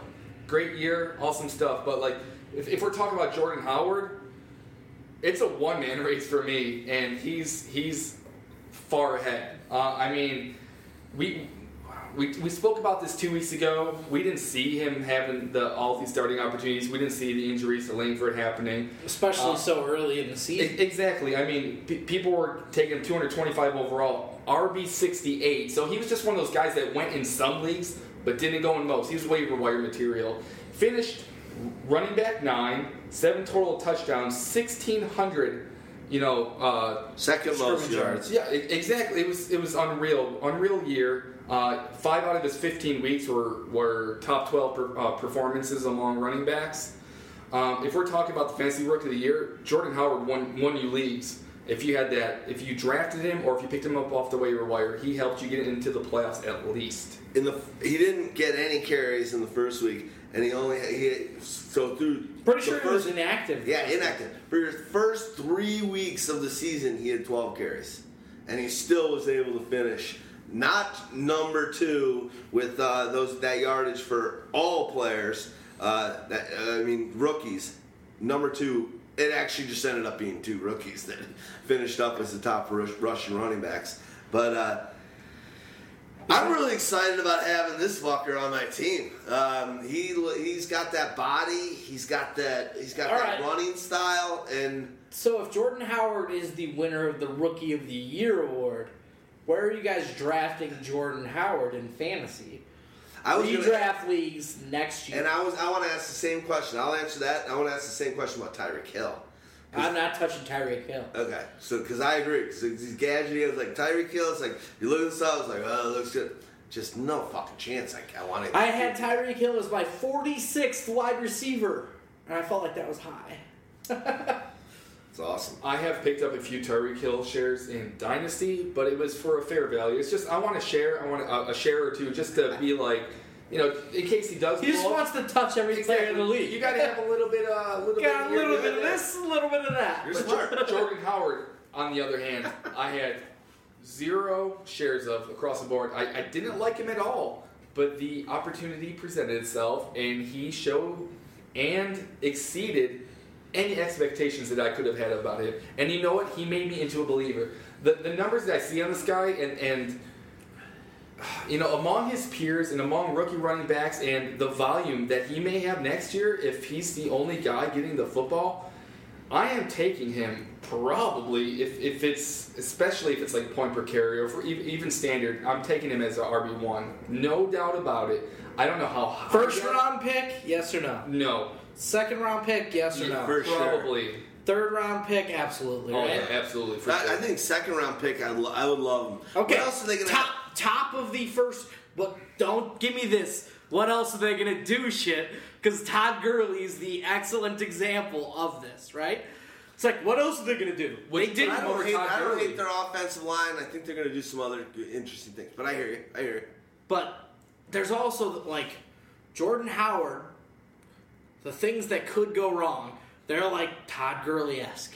The things that could go wrong, like plus he doesn't have that breakaway speed. But if you look at next gen stats, uh, Jordan Howard had like the second fastest running back, you know, miles per hour recorded on the season. Really? Because there was just a play where he just got loose. Here's the And- reason why I like him a lot. Touchdown dependency. He only had six touchdowns this year. Yeah. That is fucking great. You know what? He had, more 100 yard games than he had touchdowns. He had seven hundred yard games and six touchdowns. That's why I like this guy a lot. Um, that touchdown number going up. Now, let's be honest. There's he's the number one. He's the he's the alpha dog going into this thing. But if we say that, and then and then suddenly John Fox gives the ball to Jeremy Langford again, uh, like can, can I say one thing? I hear you, but can I say one thing? I think, and this is a weird, more business style thing, but I think with the McCaskies, because their business is the Bears, and that's why we have a hard time signing people, and uh, and they're cheap. They make their money off this team. They want to sell fucking Howard jerseys. They want uh, their Cutler's gone. Pro, I I hope and I think Jeffery's gone. Like there's no face to this team whatso fucking ever. It's like I think the the, the, the McCaskies come in and, to Fox and Pace are like, listen, we need to sell some Howard shares and jerseys and get this thing going on. We need season. They raised the price on their season tickets after having a three-win season after they hadn't done that for the previous two years. I think they're going to go and like, let's not fuck around and let's just give this guy a lot of carry. If you made 1,600 yards in last season, we need to sell these jerseys. We need to face this franchise. Just do that. That's what you got to do. You know, I would I would be a little bit more nervous about Jordan Howard if he scored more touchdowns actually and ran for less yards. If we were talking about touchdown dependency, 80% of Jordan Howard's points in standard scoring came from his yards alone. He, you know, only scoring six rushing touchdowns, 20% of his fantasy points were, were, were there, and that was so far below the average for the top 10 running backs. So just thinking, even if he loses some yards, just anticipating him to meet that top 10 average, it, it seems plausible. It, it seems like he has, he can either maintain those numbers or work his way up. Here's the question for you, Steak. You know, we're talking about Todd Gurley, and it, it's hard to kind of knock him down. Would you draft him next season over Todd Gurley? Oh, absolutely. I'm still down on Todd Gurley. I know the Bears have a better offensive line. I know that, and I know. The, the thing is, the Bears were also very bad at calling run plays. Like their run pass percentage is not where it needed to be at 60% to 40%. Like, why are you doing this to me? That is stupid. You're averaging, you know, when, when your team averaging over five yards a carry and then you don't call, you know, run plays, you're done. Like, you, you are not smart, Dowell Loggains. So, that, Can I ask a question? I was just getting uh, busy with one of the uh, the beautiful um, card women. I saw Uh, them. Yeah, They prefer she's- card she's- ladies? Card ladies. Sorry. Did you say that you like you like a Howard over a Gurley? yeah. Okay, yeah. I didn't know whether you said yay or nay and BJ Yeah. or De- de- definitely Howard over Gurley. But I I think with that. I think Howard's price is going to be the guy who creeps into the back end of the first round, I agree. or is very high in the second round. And that's just I don't know if I'm sitting at pick twelve if I'm going to be Jordan Howard jumping all over it. And it's not just and it's not just the Bears fan saying I won't draft the Bears. Completely agree with you. It's it might be, and one what's going to happen is we we know it. He's going to have some big. It's going to be uh, this off season is going to be a, a, a big pole smoking fest for this guy. He's going to have a nice game in the preseason, and all of a sudden he's not. He's just going to ride. I agree with you. It's not a good time picking this guy in the with the eighth pick, I know the first round. Sure, I only know it was one season, but coming into it, 2016 as a non-believer, 2016 turned me into a Jordan Howard believer. This is a guy that I probably will take at the turn, you know. So I don't know, Jordan Howard. He, he is he's my fantasy rookie of the year. I'm, I'm taking him all day, and I'm probably taking him next year too. Cool. I I you you're a Dak or a Howard guy.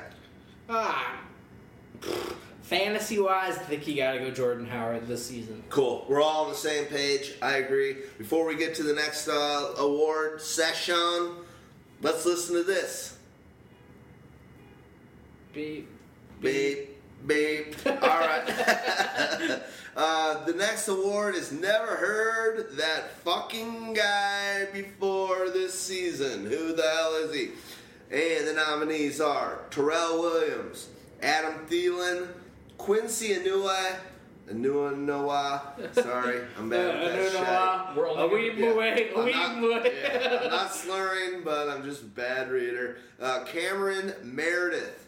Uh, let's blaze through because you know I think we got enough time to pull the show out really well, but we actually got a we got a lot to go through. So let's let's make this one a quick one. Uh, stag party. You start off. Sorry that I um, expended your Williams, Yeah, I mean, your Tyrell- Tyreke Evans uh, scoring shooting guard. For the, the rookie of the year, Tyreke Evans, who seemingly never has done shit since Yeah, then. there you go. Uh, I don't remember that. Sacramento Kings. Yeah. Tyrell Williams. Uh, he's actually a guy I've heard of before this year, but he was by far the best of the barrel and the guys who just took a huge, huge step up from being sort of the undrafted wide receiver um, and just laying it down. The thousand yards you talked about, seven touchdowns. Philip Rivers and Ken Whisenhunt talking about how they love this guy going forward. So uh, I, I think Tyrell Williams is an easy winner, but I'm actually going to rule him out because I fucking heard of him before. So let's go with between Adam Thielen, Quincy Enunwa, and Cameron Meredith. This is where it gets interesting. Adam Thielen, what, finished higher than Stefon Diggs in fantasy scoring? Um, you know, Quincy Enunwa had a couple top positional weeks, and, and Cam Meredith, you know, threw some touchdowns, caught some touchdowns, and like literally, Alshon Jeffery would be in the game, but they would treat Cam Meredith as the wide receiver one in that offense, which was not smart. But There was a moment where uh, waiver wire style Cameron Meredith, you thought this was, could be a league winner. yeah, He went undrafted in most leagues, and you know at the same time as, as a dynasty player, I, I have heard of all these players, but probably the play, the two players that I expected this from the least were Adam Thielen and Cameron Meredith. Adam Thielen, though, five touchdowns, almost a thousand yards, and just as many top twelve wide receiver weeks as Tyrell Williams. I mean, if, if we're gonna roll Tyrell Williams, just because I, I think he's at a slightly different level. We're, we're, we're, we're going to cut him out. Sure, you know, He's out. you know. Quincy Nunwell. I know him as a Jets fan, and uh, uh, I mean, I was a fan of his before. He, he fixed whatever. Brandon Marshall, Eric Decker got hurt. He came in. Robbie Anderson came in, came in swinging. But Adam Thielen, I, I think, is a guy very worthy of this award. I, I mean, a lot of people were probably looking at Stefon Diggs, and I know Kyle Rudolph had some plans, but even since the uh, the Teddy Bridgewater injury, we didn't really expect this output from Sam Bradford. And for Adam Thielen to put up five and almost a thousand yards is is very good in my opinion. yeah, and with Adam Thielen, he's probably the guy who was picked up from fucking tryout. Like they, they signed him what from his little college in Minnesota at a goddamn tryout. so They hadn't even heard of him before they signed him to the active roster, af- off their practice squad eventually, and like they barely knew he was going to do this shit for them. So Adam Thielen's my winner here. Yeah, Thielen, number 27 at the position. Friggin' guy. Uh, there's no question about it. I think if looking into next year, I know we're doing the work for this year. If Sam Bradford, which it looks like is going to be the guy, Bridgewater's probably going to be out again, or so they say. But Thielen is his security blanket. You know what? But Stefon Diggs is the buy next year, and But I, hey, I'm not saying this, that Thielen's going to be the best wide receiver on that team, but he's the best value. But I think he's You think Thielen's going high? You- But he, you're right. He's not going high. No one wants that fucking guy. They're like, yeah, Thielen, that was a flash in the pan. And maybe you're right. But look, the eye test, and here's one thing I'll say about the rookie of the year on all these guys. The eye test on every single one of these four motherfuckers is an A plus for me. They, they, they play A well this year. plus Yes. on all these guys. Working hard, making those routes, making big plays, doing it up. Valverde. I mean, I just love watching all these guys, and I watch all uh, Quincy. That dude's big, tough, strong. He he, he, he just he reminds me of Andre Johnson. Exactly. He's like he that guy is an up and comer. Like I love what I see out of him. Uh, a Cameron Meredith. I feel like I like his body. Who's winning this award so we can get to the next one? Adam Thielen. I agree. Thielen, what up? I agree. That guy's fucking sick. How many 200 yard games do you have? Just one this year? Is- Isn't that enough for you? Got it. Okay. You know, you know, we talk, talk about Quincy Enunwa, but I was giving props on it. going into another jet, my favorite football player of all time, the Wayne Chrebet Award, is up next. That's your favorite football player. This is true. all- You know, like, when, you you're, have a when you're a problem. Jets fan, you're left with like Chad Pennington, Vinny Testaverde. and I'm, I'm only 31 years old, so but it's like, and you got you, you got Curtis Martin, but too many people like it. But Wayne Chrebet is that dude you just cannot dislike. Can I? Can I? I got to give a story. I know we, we're, trying to get as much going on. Nah, we're good. But I lived, okay. give a yeah, shit. we don't give a shit. I lived in New York for three years. Uh, in 2002, three, and four. Uh, and I lived. I, when I first moved to New York, I lived at 51 and uh, second. And obviously, Wayne lived in the neighborhood. I used to see I see that guy all the time. There was a burger stand, a burger diner I would go to all the time. He was there. There was an Irish bar, and I lived right right by the um, uh, the um, I'm- Meadowlands? No, uh, the, the United uh, That's New Jersey. whatever it is with all the fucking flags. I'm being an idiot. It's Friday. United Nations. Nations, thank you. I lived right down the street from there. I'm an idiot. I'm an idiot, guys. Let's be honest. I worked so fucking hard all week. I'm dead by the time this happened. And I'm on Bell Paradise. But the guy lived in my neighborhood, and we would go and we would see him in where we're eating and drinking, like kind of semi regularly. And he was like just done with his career. Like he was just done at that point. I don't think he was still playing at that point. Maybe he was, but I think he was just his career. But we used to always see him like, "What's up, Wayne?" And the, fucking guy is so small. He's I'm not a big guy, but you'd be like, "What's up, Wayne?" You're like, how the? And then we walk by. Like, whether we were drinking at the bar, like, how the fuck was that guy? That makes him so aw- made him so Which is awesome. awesome. Yeah. I love it. I, I'm, I'm, I'm reaffirming this. Like, we loved him. Like, how in the fuck did that little tyke? How is how is he a, like a, a legitimate pro? Not I don't know if he's a pro. He was a Pro Bowler. I don't know if he's an All Pro, but he, he probably wasn't. But great player for the Jets. Awesome. Used to see him in my neighborhood. All. Then I moved downtown. and That's when the fun started. Yeah, I, I mean, he was just a gym rat, right? You know, so Hofstra. One thing He was gritty. He was gritty. very. Hofstra does not have a program anymore. So him and Marques, uh, the guy from Colston? Uh, Colston, they come from a program that no longer exists. So Hofstra does not have a. And my best friend Maurice Wasserman went to Hofstra. You know, so, so going into that award, we're actually going to award that to the best white wide receiver that isn't Jordy Nelson. This is racist. All right, Let's so- The candidates are uh, our fan favorite from last award, Adam Thielen, Yeah. Minnesota Vikings, Cole Beasley from the Dallas Cowboys, Ooh, golf clap, golf clap. Julian Okay. Edelman, Super Bowl winner from the New England Patriots, S- Tinder fucker. Chris Hogan, his uh, counterpart in the New England Patriots, and Adam Humphries. Well, I'll Who say this: just out of these guys, how many of these guys? I know one guy that I've seen dunk on film. Out of these five uh, little whiteys, who do you think?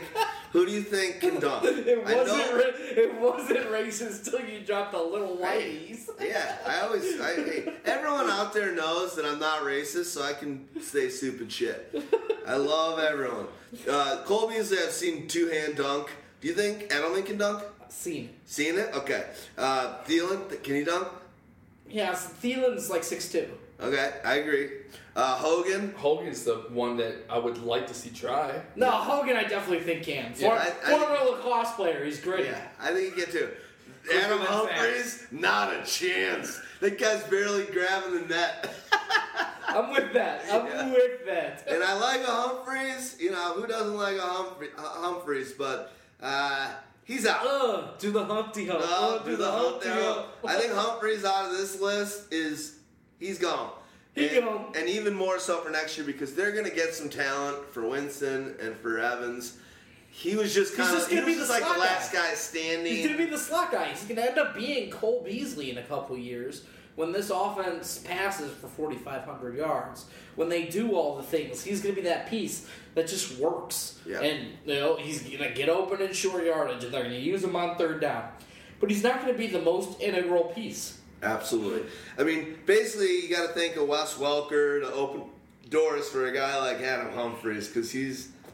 He, we're, we're all hiccuping over here. This is the first time I've been on a show where I've got the hiccups. But oh well, it's Friday. Let's Friday. Uh, Humphries, I think he's out. He's kind of the Welker guy. I probably shouldn't have put Julian Edelman in this list because yeah, he's, he's, too good. He's so You know, he, he's good, but I think if you're looking at how these players perform this year, Adam Thielen and Cole Beasley aren't terribly far off. no. Now let's look at it from a pre-draft standpoint. Adam Thielen didn't go draft in most leagues. I mean, I think, zero. Uh, Right, right. Cole Beasley, Zero. maybe toward, Zero. towards the end. Cole Beasley's wide receiver 78 consensus on FantasyPros. Super late. I mean, Julian Edelman, you got what you paid for. He, he was like, he, people were paying wide receiver two prices. He put up wide receiver two numbers.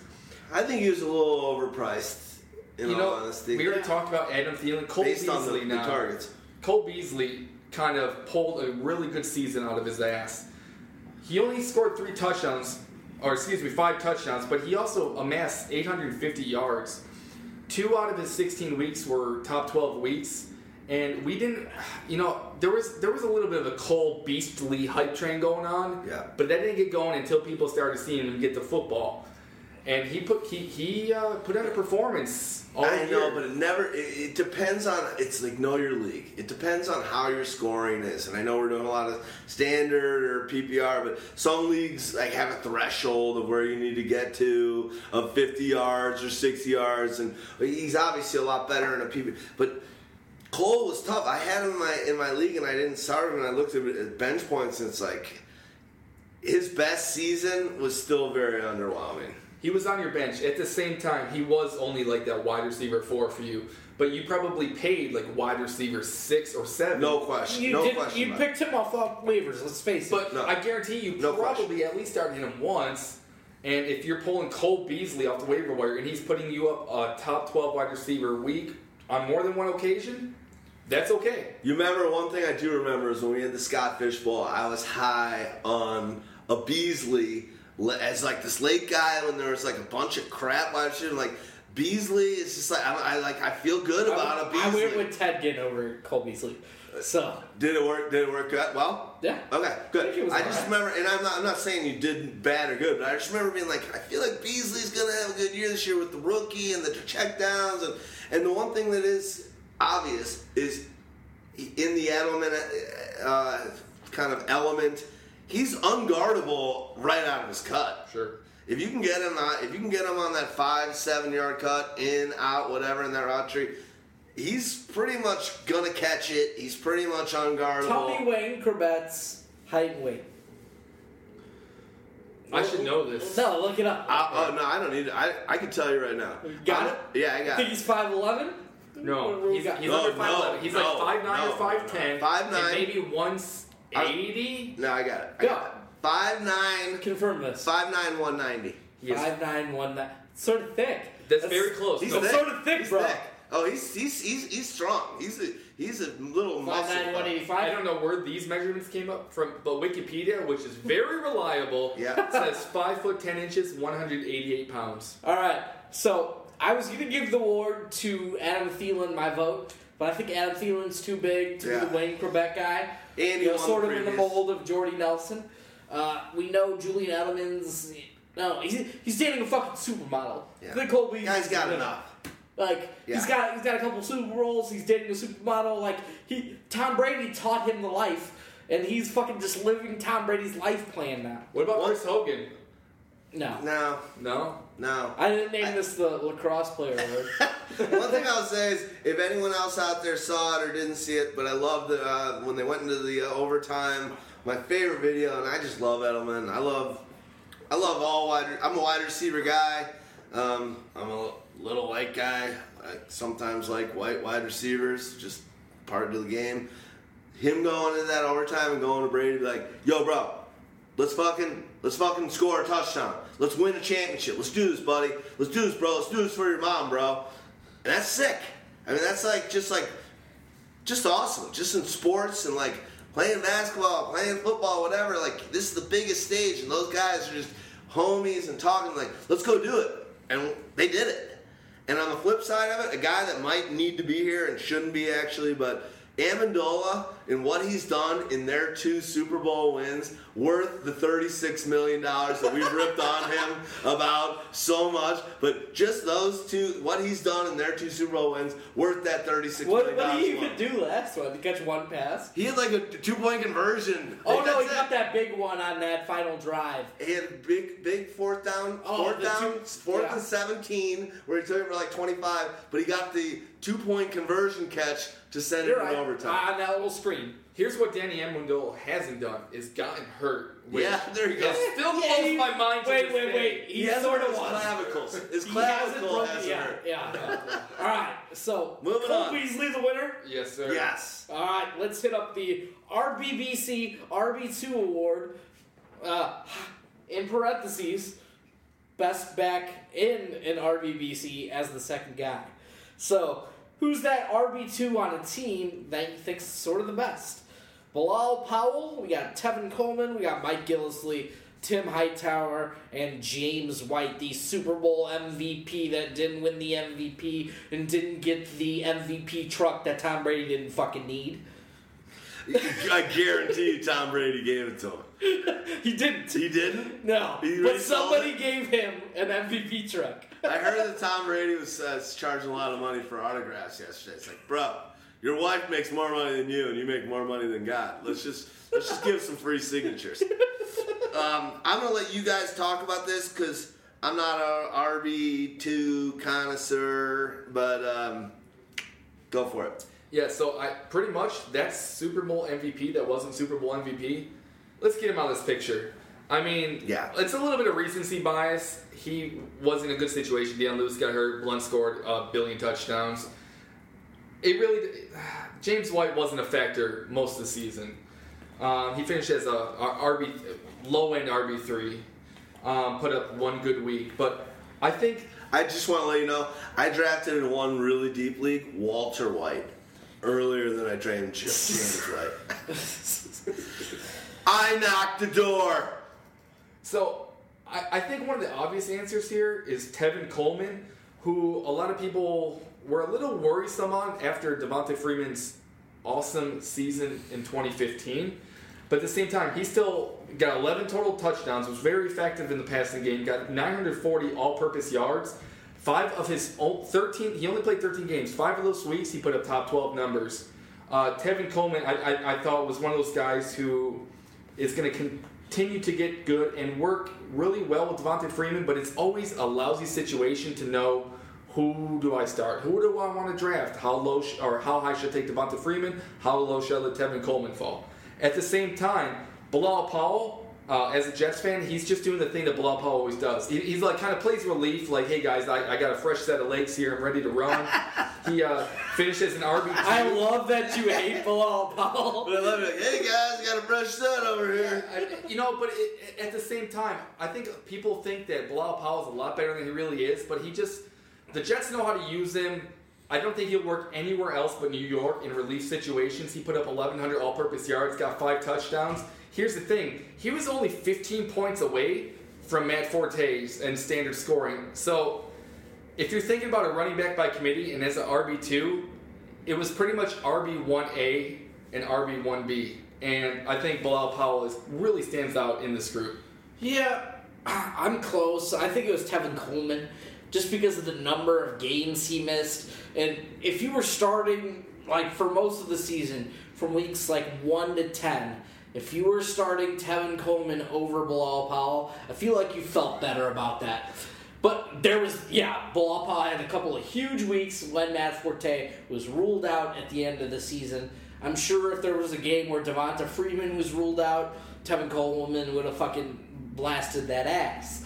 But so if I'm looking at it as the pure RB two, I think I think it's Tevin Coleman. See, but but we're talking about we're giving this award to the 2016 running back by committee RB2, and you're using the fact that Tevin Coleman missed three games to his advantage. The guy missed three games. It is what it is. And, you know, give me Bilal Powell all 16 games, and the fact that he was so close to Matt Forte in scoring uh, kind of puts him almost, you know, at, at, a higher level for me. It, it's really close. I love Tevin Coleman. All right, we need we need a we need a deal breaker. You know, you know. So I, am just gonna have to. He gets Rex, he gets a choice between right one now. or two. He gets a he doesn't get all the choices. He gets a choice Tevin between. Coleman, second award to the Indiana University running oh, backs. Nice. This is like little 500. You guys ever you guys ever seen Breaking Away? If not, do it. you know, this is like the third time that he's gone against me. I think I'm held at a disadvantage being the new guy here. But you know what? Congratulations, he's, Tevin Coleman. He's just like on their team of being bald guys. So like, I, I figured you guys are gonna band together against me soon enough. Oh, we will. Uh, you know, but at the same time, I, I just want to mention something about Mike Gillislee. I mean, he's free agent. Free agent. Gil, if Gillislee ends up in a good situation, this could be a guy you got to pounce that Like he, the sort of efficiency numbers with touchdowns he puts up excellent. Like it's hard to write him off because he could be so good if given more touches. But they don't seem to want to just commit a full on, you know, secondary workload when LeSean McCoy misses. They wanted to use him with other guys. And that's why he doesn't finish as high for me. And that makes sense because in reality, I mean, if I don't think he would work well as at all as a featured back. We all get that. I didn't even think he was a really good running back, you know, coming into the NFL. But he knows how to make use out of his opportunities. He knows how to score touchdowns. Nine on the season this year, put up over 600 all-purpose yards. Mike Gillislee was doing work when the Buffalo Bills weren't, and it was a little surprising. You know, I got to give him some credit. So I, I'm just to give a little shout out to Mike Gillislee for this award. But you know, given Tevin Coleman, Bilal Powell did his thing as well. But Mike Gillislee, he can't be overlooked. Gillislee, I love. We talked about it. No, I'm not going to go into it, but one man championship last year in in in the championship round. Literally picked him up five minutes before the game because of uh who's who sent that tweet out?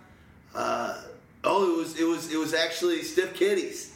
Stiff Kitties. He was getting the number one handoffs in the championship. Picked up Gillislee, played him. Guy scored 25 points in my championship. Won by five points. Holla for a dollar. I'll always love Gillislee to the day I die.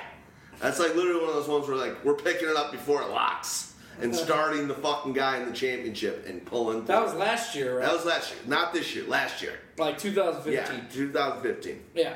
All right, so let's hit up the "Sorry, I forgot you at the store" award. so, like, who's that guy you just let go of too soon? Like you used to like him, but then you know you forgot him at the store and you forgot all about him this year. My dad left me a venture one time that I told that. Story. Did story. you deserve it? of course I did. But he came back. My mom's like, "Yeah, where's Derek?" My dad's like, hmm. Good okay. question. Hold on, I'm gonna be right back. He's in the car. The guy's adventure. He's in the car. I'm still like looking at like Star Wars toys. Like, okay, good. And this is gonna work out. The, the, my marriage isn't over. Uh, I'm gonna talk quickly, and I'm gonna say it's Matt Ryan. And Matt Ryan in our league had it in one league, and it's a short, small league, but big money league, he got dropped. Dropped after he was already performing for the first three weeks. Ooh. And another, yeah, dropped just because shorter bench, big, smaller league. One quarterback league. Yeah, it was a Yeah. smaller league, but you know, but a shorter bench, and he got dropped. And the guy that picked him up went on and was doing shitty for the first three weeks, and ended up being in the playoffs. Matt Ryan is uh, he's a he's he's my he's my call there. But I know who you're gonna go with. The other candidates in this are Matt Ryan. Oh, you didn't mention you didn't do the nominees. Adams, Sorry. Melvin Gordon, and Jay Ajayi. Sorry, I thought you did the nominees. I, I was so busy. I'm, I already blew my load with the girl. I'm not worried about the nominees. Three times. I did it three times. Speaking of three times, Jay Ajayi had three 200 yard games. Now, if we're talking about guys Yeah. that we just wrote off too soon, there's two guys in this list that I just never wrote into.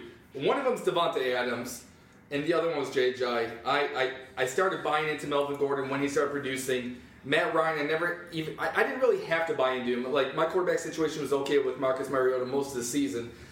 But Jay Ajayi totally missed on. I could, if you, if you wanted to like say, I bet hey was I bet you a million dollars Jay Ajayi will score three or t- will have three 200 yard games this this season, and I'll be like, you're on, man. It's, you know that's that's Easiest easy bet of the money. week. Yeah. Two shy, shy. It was- it was unreal. Hush, hush, Jay, Ajayi had over 1,400 all-purpose yards. He had eight touchdowns, and, and three of those weeks were just blew up. I mean, he got over 600 yards in th- those three weeks. Never saw it coming. Whatever. But you know, the, leagues, the leagues I was talking about, sorry to interrupt you, that was bad. Uh, the two leagues we were talking about earlier, both leagues had Ajayi on, on them that won the championship. you you just have to. You're, you're getting that ROI, as we're saying. You- You're you're buying an RB three and receiving an RB one in in in a in a pool of running backs that are fluctuating after the top nine, top ten running backs. You know what I mean? So it doesn't surprise me.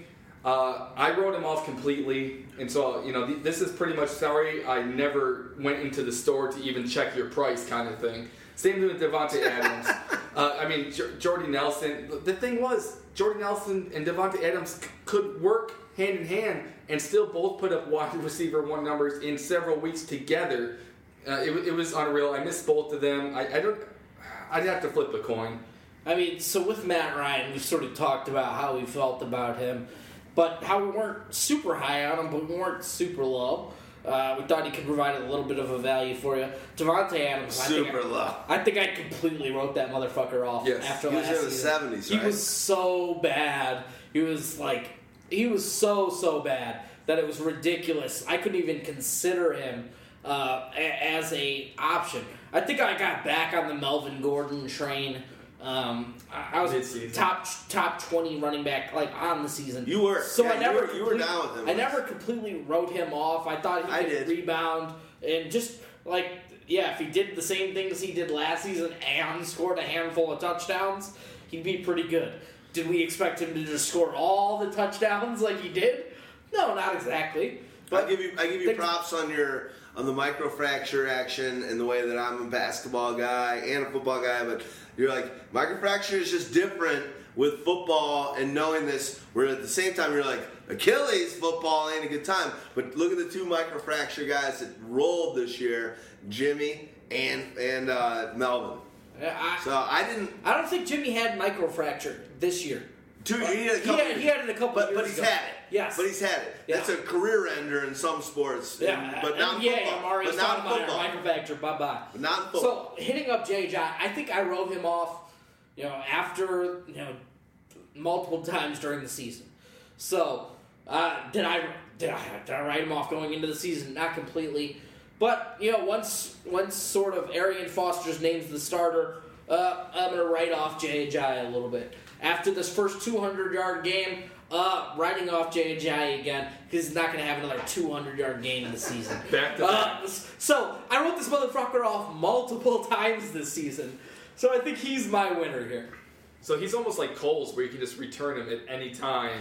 I, no I, I had Jay Ajayi on layaway, and then I returned that shit after layaway.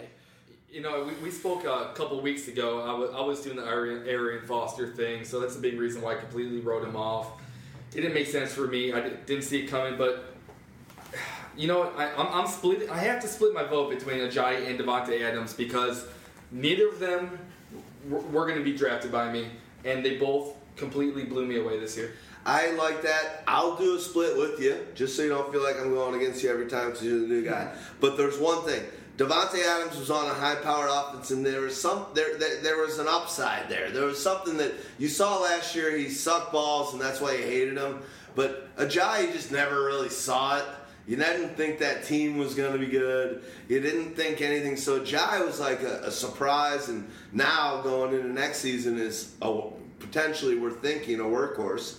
And where when on the flip side you've got uh, you know Davante Adams who's now going to be you know the wide receiver too I think uh, on that team. So I like that call. Let's move on to the next one. Uh, I think it's a co-award winning uh, Adams and Ajayi kind of situation. Uh, before we go on to the next one, let's listen to this.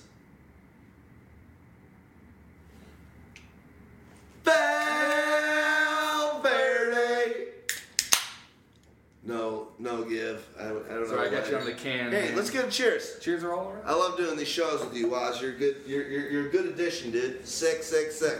Um, all right, we're going to wait. How old are you again? Old Timer Award. Am I on this list? Yeah, the nominee is D Rex, and that's about it. I'm on. Yeah, let's move on to the next. The winner is D-Rex. Uh, all right, we got Larry Fitzgerald, bam, boom, amazing. Steve Smith, holla for a dollar, out riding off into the sunset. Did you guys see quickly? I know Stevie Smith on the whole Super Bowl NFL. He just he basically acted as if he had been there for five years. Like he had more confidence up there with that NFL Network crew than even like Irvin. Ir- he's like, yeah, yeah. He's like leaning back, like talking shit. And Irvin's like, Steve who- Smith's Who the fuck is job." this guy? Yeah, oh, absolutely. But Did you see S- Steve Smith put Denny Carter in a body bag on Twitter? He got. oh, I heard about that. Yeah. You, you saw those Yeah, yeah, retweets? yeah, yeah, yeah. Denny, man, we- you're a great guy, but uh, we set you up for it. Well, you know what I think happened. They must. Danny's trying to have him postseason. They like are giving him a piece of the action. There's No. no way. There's no way that this is just like. Yeah, You think he he- put him in a body bag For He sure, no. Like Steve I think isn't Steve Smith is guy. going to be a part a part of that company. You know, but quick, quick thing, Would be my Dan- Danny. Carter uh, on Twitter at CD Carter 13. If you're not following him, he's one of the most interesting follow, follows you know on Twitter right now. He's gonna give you a good time. He hates IPA, so we're not cool with him. but he's gonna be a great follow. Um, yeah, but I'm gonna send him that whole fridge at the top row of Miller Lights I got. he, he made a Periscope one day. He's like, how to properly drink Drink an an IPA. IPA. and dumped it in the fucking sink. well, he's a And wasn't fantasy even consultant IPA. or whatever. draft day consultant. Yeah. But uh, he does the Living the Stream podcast with JJ Zachariason, and but Sharp man. it's just it was hilarious. He's like, "Oh, by the way, I can own you for the entire season for the low price of nine ninety nine a week or nine seventeen a week. I'll round up to ten. buying out the company, and it was good. And you know what? I think it was just uh, Steve Smith was just having fun with it too. Steve Smith is going to be just fine in his post Yeah. playing career. Well, look at Rex Ryan. He really did good. Uh, I mean, it, it wasn't many weeks, but he managed to cover the Patriots, right? I mean, I, I, I stole that joke from someone, but he did good with ESPN. it was fun to I hear. get- so let's hit up the last of the sort of guys here. all-time awards. Uh, Darren Sproles, Antonio Gates, and Jason Witten. Uh, I used to have Tom Brady here, and I yeah, left I don't out. think. I, think, I just Because don't he think just fucking win. Yeah. 'Cause Tom Brady's He's a- still fucking Yeah. like 25 He's years the old. MVP of the league. All right, let, not let, us go Weir. through their ages then. Uh, so Larry Fitzgerald turns 34 in August. Steve Smith turns 38 in May. Ooh. Darren Sproles turns 34 in June. Antonio Gates turns 37 in June, and Jason Witten turns 35 in May. Now the thing is, Steve Smith's done. So I, I don't know how, how do we think about that. So if we think that Smith's out. Smith's out at But 37, he 'cause- came off an Achilles, a, a double rupture of his Achilles injury. yeah, but Antonio Gates ca- came off uh, PEDs, performance enhancing drugs. oh, so? Well, I think I he think for came Steve, off doing drugs? for Steve Smith, he's one of our favorite pyro guys for since we started this site. So for us, we just are going to give him an honorary ring of uh, fame we love Steve Smith. He's a badass. Stevie Fisk. The characters we've done for him, everything we've written since day one. We did a great early podcast where we did like a, a battle of network stars type of thing for Stevie, where just like his athletic. We love that guy. He's awesome. So Participation think- trophy to Steve There we go. Smith. He's out. Larry Fitz, I think he's kind of out too, just because he's just he's he, he's he played with the fact he's not coming back, but he's gonna try and get Okay. himself into that top five on every uh, every stat world. I promise you. All right, here's my vote real quickly. I think it's impressive that Darren Sproles, about to be 34, is still a usable Running running, back. back. Very important in the NFL. That's crazy. I know there, there was times when he didn't get full usage, and but the dude is thir- about to turn 34 years old, and he's still being he's still getting plays, uh, you know, uh, designed for him to work. You know, and it, it it blows my mind. He's 34 years old. Like I'm, I'm vote? 31. I, I could barely get out of bed in the morning. You know what I mean? so it's awesome. I like my vote's to Darren Sproles just for the fact that he's he's almost in his mid 30s as a running back and still still going at it fast too. Still fast. I, li- I, li- I like what you're saying. He's elusive. The guy still makes people uh, look like silly. What are you thinking? I wanted to go with the underrated sort of Sproles, but he missed a couple games there. Uh, there was games where he, you know, they put him up as the oh he's going to be our lead back. It was matchup based. And then they gave him four carries, and it was just annoying. Larry Fitzgerald, it seemed like, you know, from the outset of the season through like week 10, he was an every week wide receiver one for you, and, and you didn't have to draft him as such. Larry Fitzgerald, you know, caught all, what, over a thousand yards worth of passes. Uh, What was his ADP, Larry? Larry Fitzgerald was wide receiver, what, 20 16. Oh. Uh, consensus FantasyPros like No, so- yeah, yeah, it's fine, but that Yeah. it, it gives a it's, it gives a ballpark. Sixteen. That's that's high. That's higher than I thought. That's he high. You know I what? I uh, I am going That's off hot. the wrong list. That is what he finished as. Okay. Uh, give me a moment. I'll, Yeah, I'll- Yeah, he, that- that- was, yeah, he was probably like right around guy- wide receiver 30. yeah, thirty Because they were between all 30 and 40. like Michael Floyd was wide receiver 27, John Brown was wide receiver 28, Larry Fitzgerald was wide receiver 30. Like they were all right in that little subsection of wide receiver three. While you're looking that up, I agree. I, for me, just because it sounds stupid, but just because he's he's kind of a catalyst and a glue, the fact that I don't even have a great fantasy football season, so this isn't for fantasy for me. I love that Sproles call. I'm down with that program. Larry, I think, still thinks got years left. He's just a beast. He's a Hall of Famer. Witten's ability to be the leader of that team, Romo going down, all, he was basically an outcast for most of the year. Witten is the catalyst, the glue. Not an outcast, but not not a not a not a locker room guy. Uh, he's not a locker room guy for him if you're injured and all this other stuff. Witten for me, as far as an old timer and Geico commercials and all that stuff.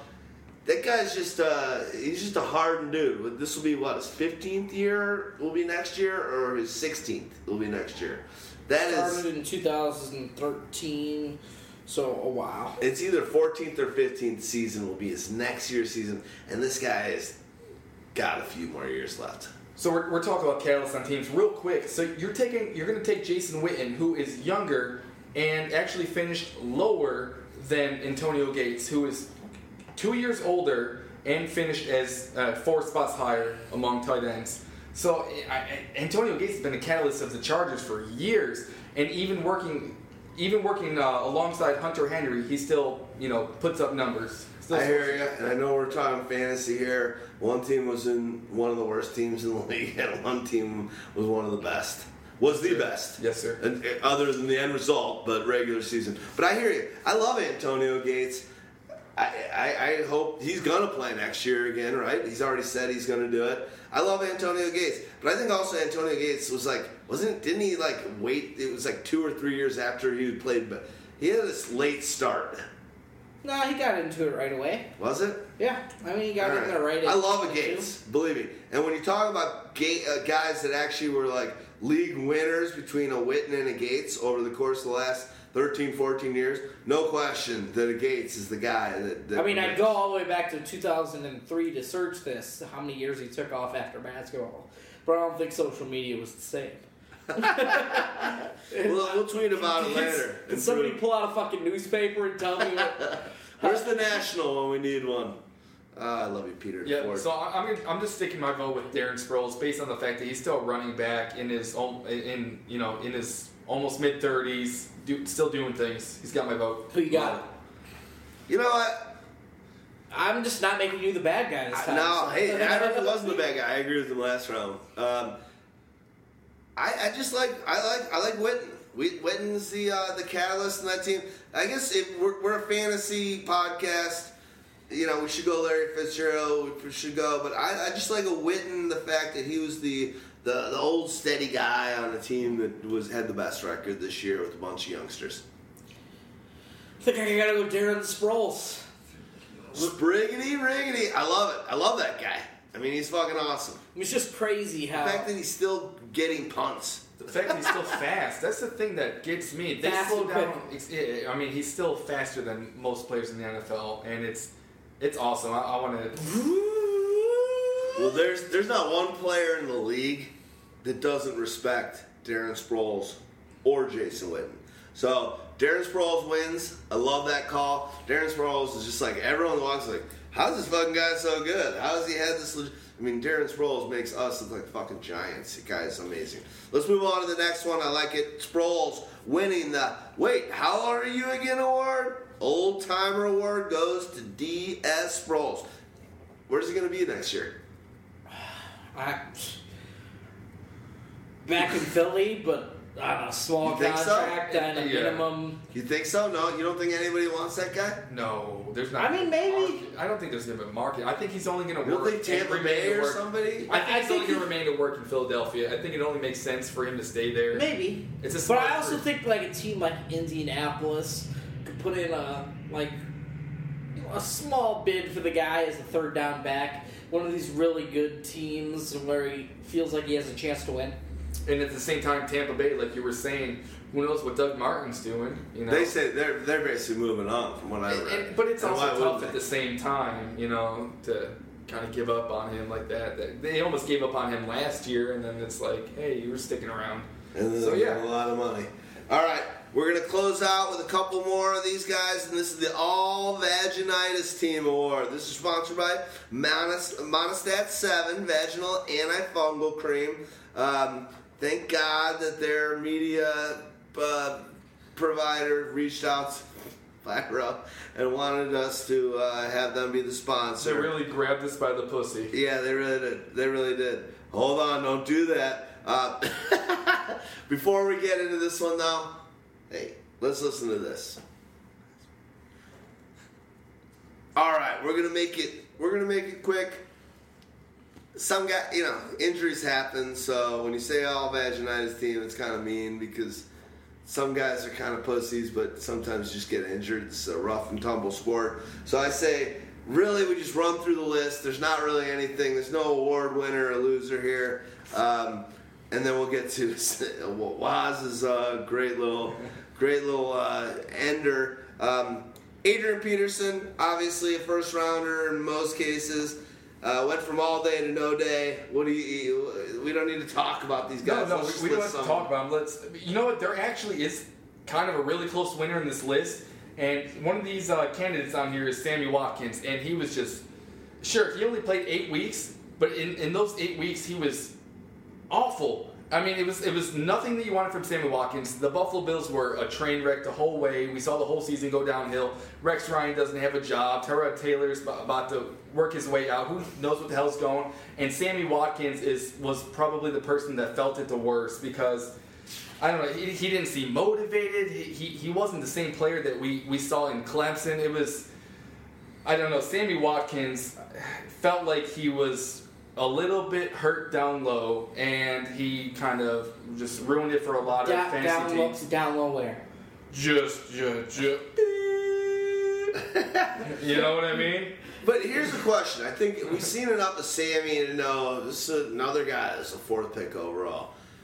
is he a football player? Is he have that work ethic? Is he have? I know he's got the skill set, but is he? I, I'm not trying to knock on him in any way. I, I, love Sammy. I've, I've seen we've seen those moments that are just like the ball's out there, no fucking way he's gonna grab it, and all of a sudden it's like, boop, I'm under it. Is Sammy gonna be able to pull off a career? Is he not a football player? Is he on the wrong team?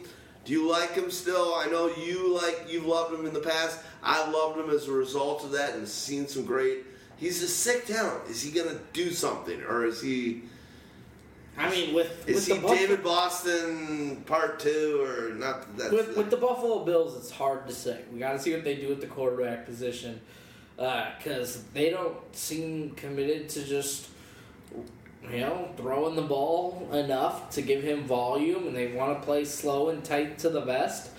Uh, so we've got to see a little bit of change to this offense to go more his way because he's uber talented. But we've also got to see him be healthy for a preseason heading into a season. yeah, I And that's that. something I need because if he's if there's any sort of question mark about his health heading into next season, I'm he's just gonna be wide receiver forty on my board.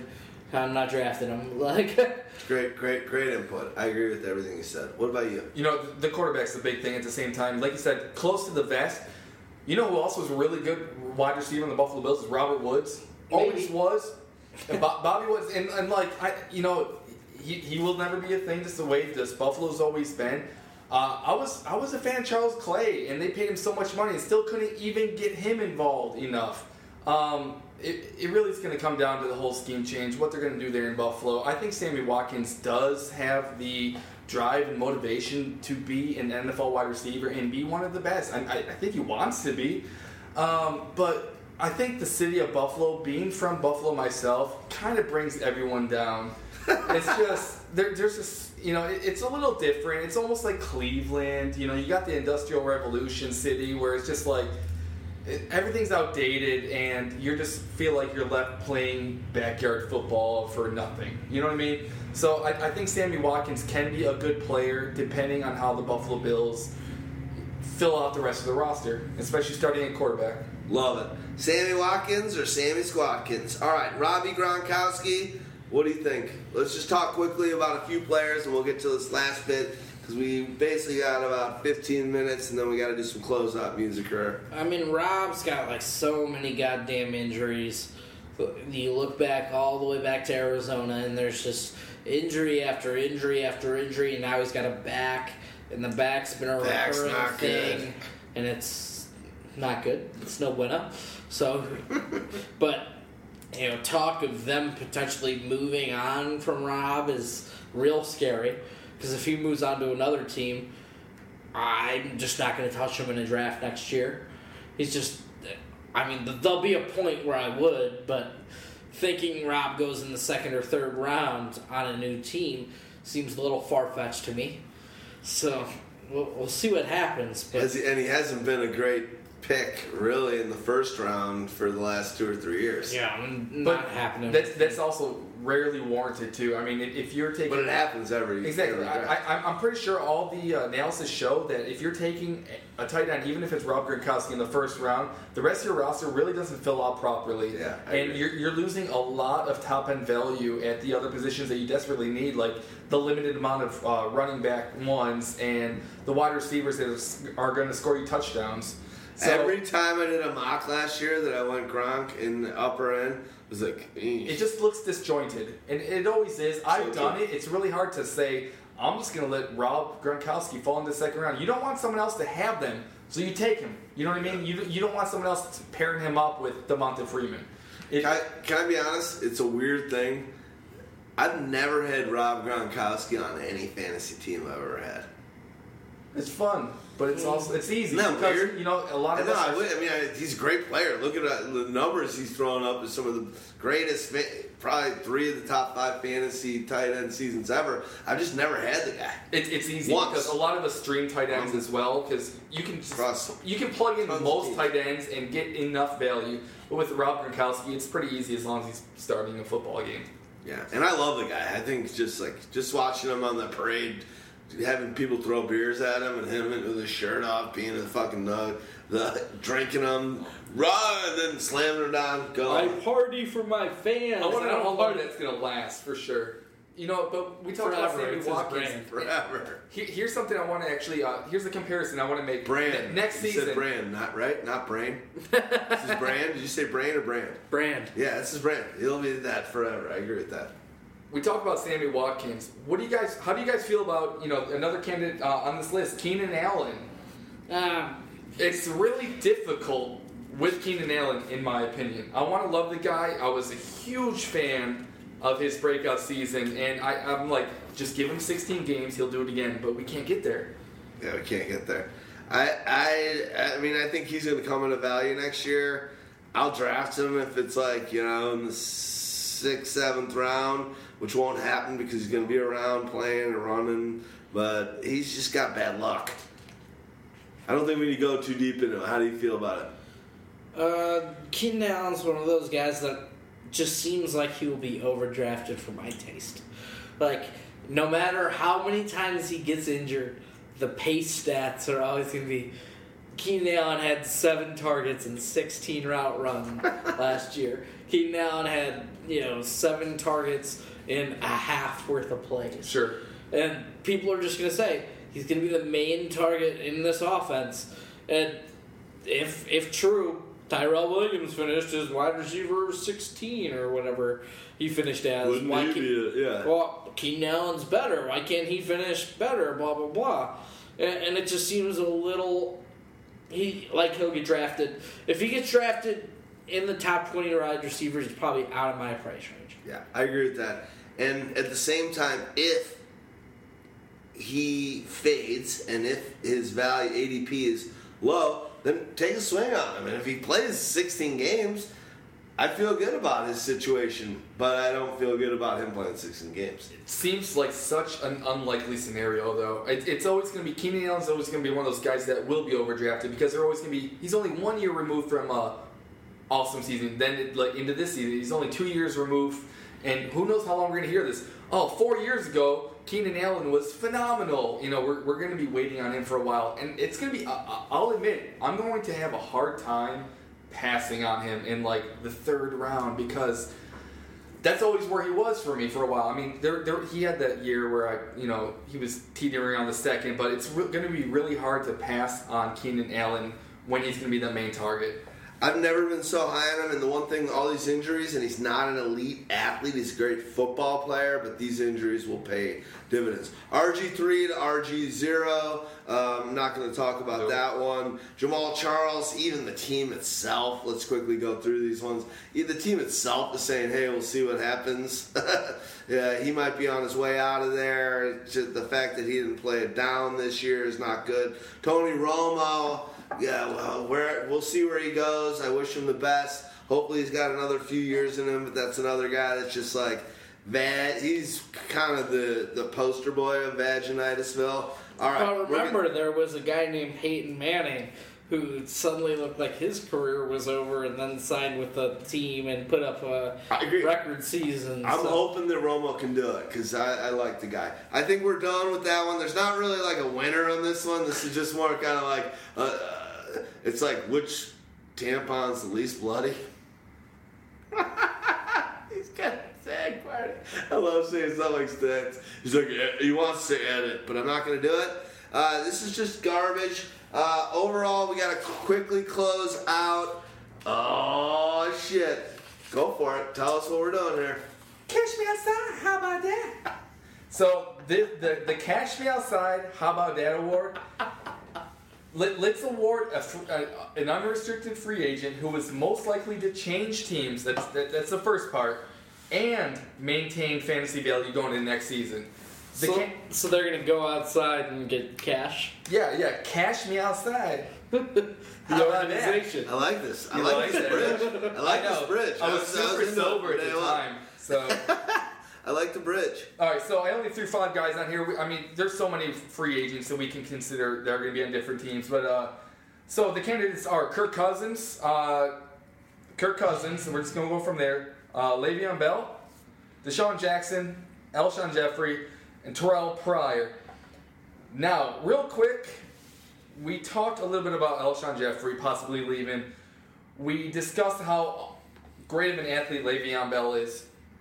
Off the top, I don't think Kirk Cousins and Le'Veon Bell are going to find new teams this offseason.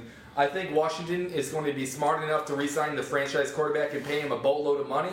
They're going to save some money, get rid of Djax, who is going to go to a different team. Probably get rid of Garcon because he might be a bear next year. I want him. You know, and uh, Garcon's going to be a target hog. It's what, it is what it is. But Le'Veon Bell, I, I think the Ste- the Steelers can't be the Steelers without Le'Veon Bell. I know we've seen them do it, DeAngelo Williams, but Le'Veon Bell is, is, is such a big part of their offense. It'd be foolish of them to let him go. So I think it really comes down to uh, the wide receivers: Alshon Jeffery, DeSean Jackson, Terrelle Pryor. Who do you guys feel will find a new team next season and perform at the you know at the value that they did this year? Real quick, DeSean Jackson finished as a, the wide receiver 30. Alshon Jeffery, wide receiver 52, based off of injuries, but we can kind of expect him to in the one to two range. Yeah. Terrelle Pryor had a great season, wide receiver 21 from the Cleveland Browns. All right. So in addition to that, like I feel if Kirk Cousins were to leave Washington, he wouldn't end up in as good a situation as he wa- as he is in Washington. He'd end up in a place like San Francisco, where he's throwing to, you know, wide Torrey receivers. Smith. Uh, no, wide receivers we don't even know yet because Torrey Smith's not going to be there. Eric Rodgers. Jer- Jeremy Kerley, like is Eric that, Rodgers. like Jer- Jeremy Kerley is who he's going to be throwing to. So he's going to end. He like that's the type of place he could go. I don't think he can perform as well outside of Washington because I just don't think the team would be very There's good. no question about it. Um, Le'Veon Bell. I think if he were to leave, he would end up on a team that just wants to pay him a boatload of money, and they wouldn't have a very good offensive line, and then his patience would look like a drawback.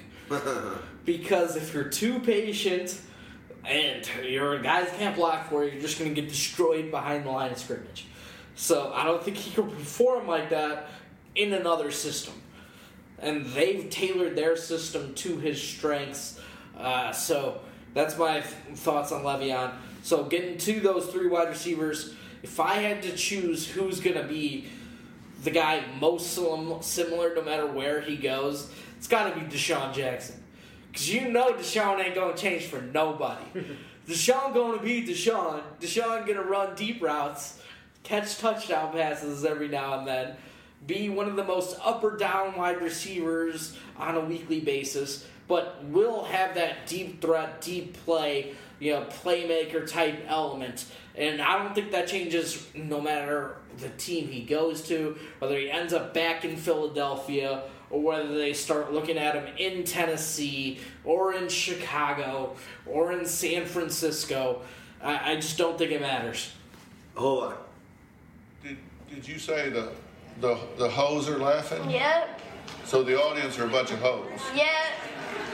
Catch me outside. How about that? Catch you outside? What does that mean? What I just said. How about that? How about that? Yup. Swing the remix going!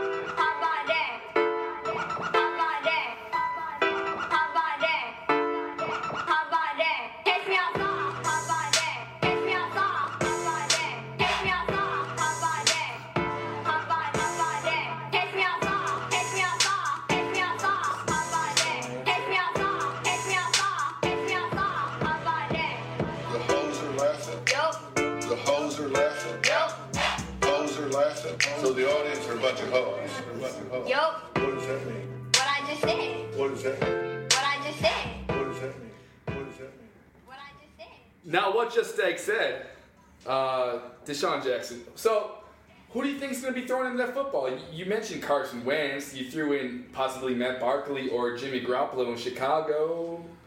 I, I mean- I don't think it matters. You don't think it matters. You still think he's going to get that deep ball and put up, you know, mid wide receiver three numbers this I, next I also think DeSean will do DeSean things and look for a good team where he gets a good contract and where he knows he's going to get the ball. I think he's going to get paid. I, I think Garcon is going to be probably the more targeted right wide receiver based on his usage and the fact that he can run better routes and get across the middle and, and catch footballs pretty much anywhere. Um, I, I really wish I threw him in this list in place of DeSean Jackson. Pierre Garcon's a little bitch. You know, He he, hates him. So, but that doesn't mean he ain't good a player. I mean, that, that guy's a target hog. You, you can't hate on him for it. I, you can. Yeah, I feel did. like I'd rather have a Pierre Garcon than a than a friggin' uh, than a friggin' Does it depend on franchise tag Alshon Jeffery any day of the friggin' week. So you think Alshon's leaving? You don't think he can I maintain hope- I pray- wide I receiver pray. two numbers anywhere else? I pray Alshon's gone. I mean, sure, I think he 40, could, 14 million. but it also depends on the like. Here's the thing: I think Alshon sort of needs a fit because when we talk about Tennessee, you know, Marcus Mariota likes to throw the short, you know, pass, and then likes to take a deep shot, but also doesn't like to force the ball into areas. Um, but Alshon's one of those guys that doesn't get much separation and sort of needs the ball forced to him. So he's going to need one of those style of quarterbacks who's going to give him opportunities. All right, let, us just push forward real quick because I, wanted to bring up Terrelle Pryor. This guy blew our minds. He he looks like a legitimate wide receiver. If he goes somewhere else, do you think he can maintain that type of monster play that he does? Terrelle Pryor is going to be tough. It, it depends where he signs. Like when you sign as a wide receiver, I want you to go up from a wide receiver two to a wide receiver one. If you're already the wide receiver one, it's hard to go up. Or I want you upgrading quarterbacks and still maintaining the wide receiver one status you have. How many places can you maintain wide receiver one status and get an upgrade at quarterback? I think it's very, very few. It's really hard to go down from Cleveland though. But if I had to make a vote, I'm, I'm going with Alshon Jeffery. I think he's going to do good anywhere else. I like I like uh, Pryor more. I don't know why everyone hates him so much, but I think that's because he's just like he's just really cares, and he's obviously a jo- he likes talk smack. There's some issues there, but I think that's a driver for him. I don't think he's worth you know a fucking a fifty million dollar contract. Uh, you know, three years removed from being a quarterback for Ohio State or One- whatnot. One year removed from being a quarterback in general. Yeah, well, he was. I remember I got I got Priors when he was a quarterback, literally the starting quarterback for like four weeks for the Raiders four seasons ago. Um, but I like if strong. if I, I was got Priors. If I yeah, it's a good one. Uh, if I was gonna say I like, I'll take a, a Pryor and his athletic ability, his work ethic and want and this desire much more.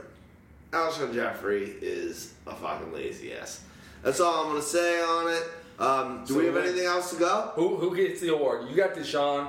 I, I got Alshon. You got Terrelle Pryor. Three way tie for the uh, Cash Me Outside. How about that? Well, I'd say cash me outside. I mean, if you're talking about what's what, what's the word? Like they, the guy that's going to make the most money is Kirk Cousins.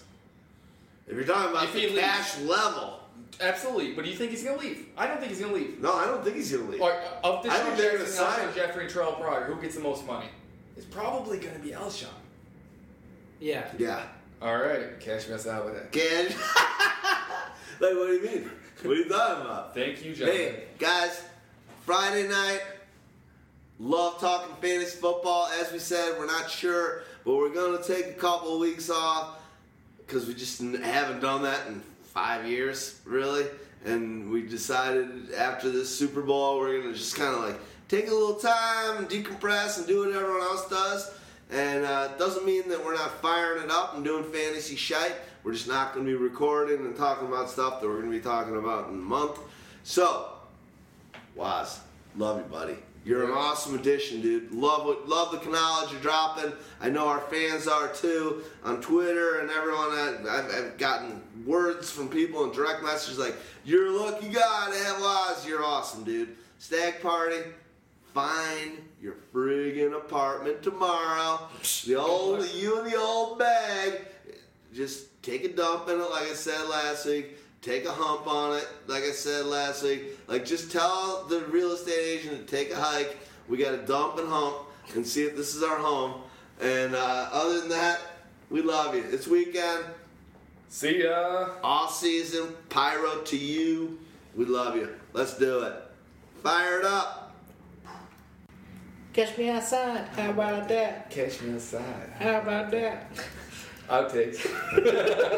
no, he's the on. The show after the show after the what show. What does that mean? What I just said. Catch myself, how about that? The audience is hoes. so you're, you're, and then everyone claps. You're like, yeah, I'm a hoe. Is that what happens? No, yeah, they're like, so the audience are hoes. She, she's like, yeah, and they're like. Well, here's what I'm gonna say. I love the Catch Me Outside. Black Crowes. This is off the album. Um, uh, what's the name of the album? By Your Side. The opener was Go Faster. The closer is Virtue and Vice. Randy, this- Randy, Randy.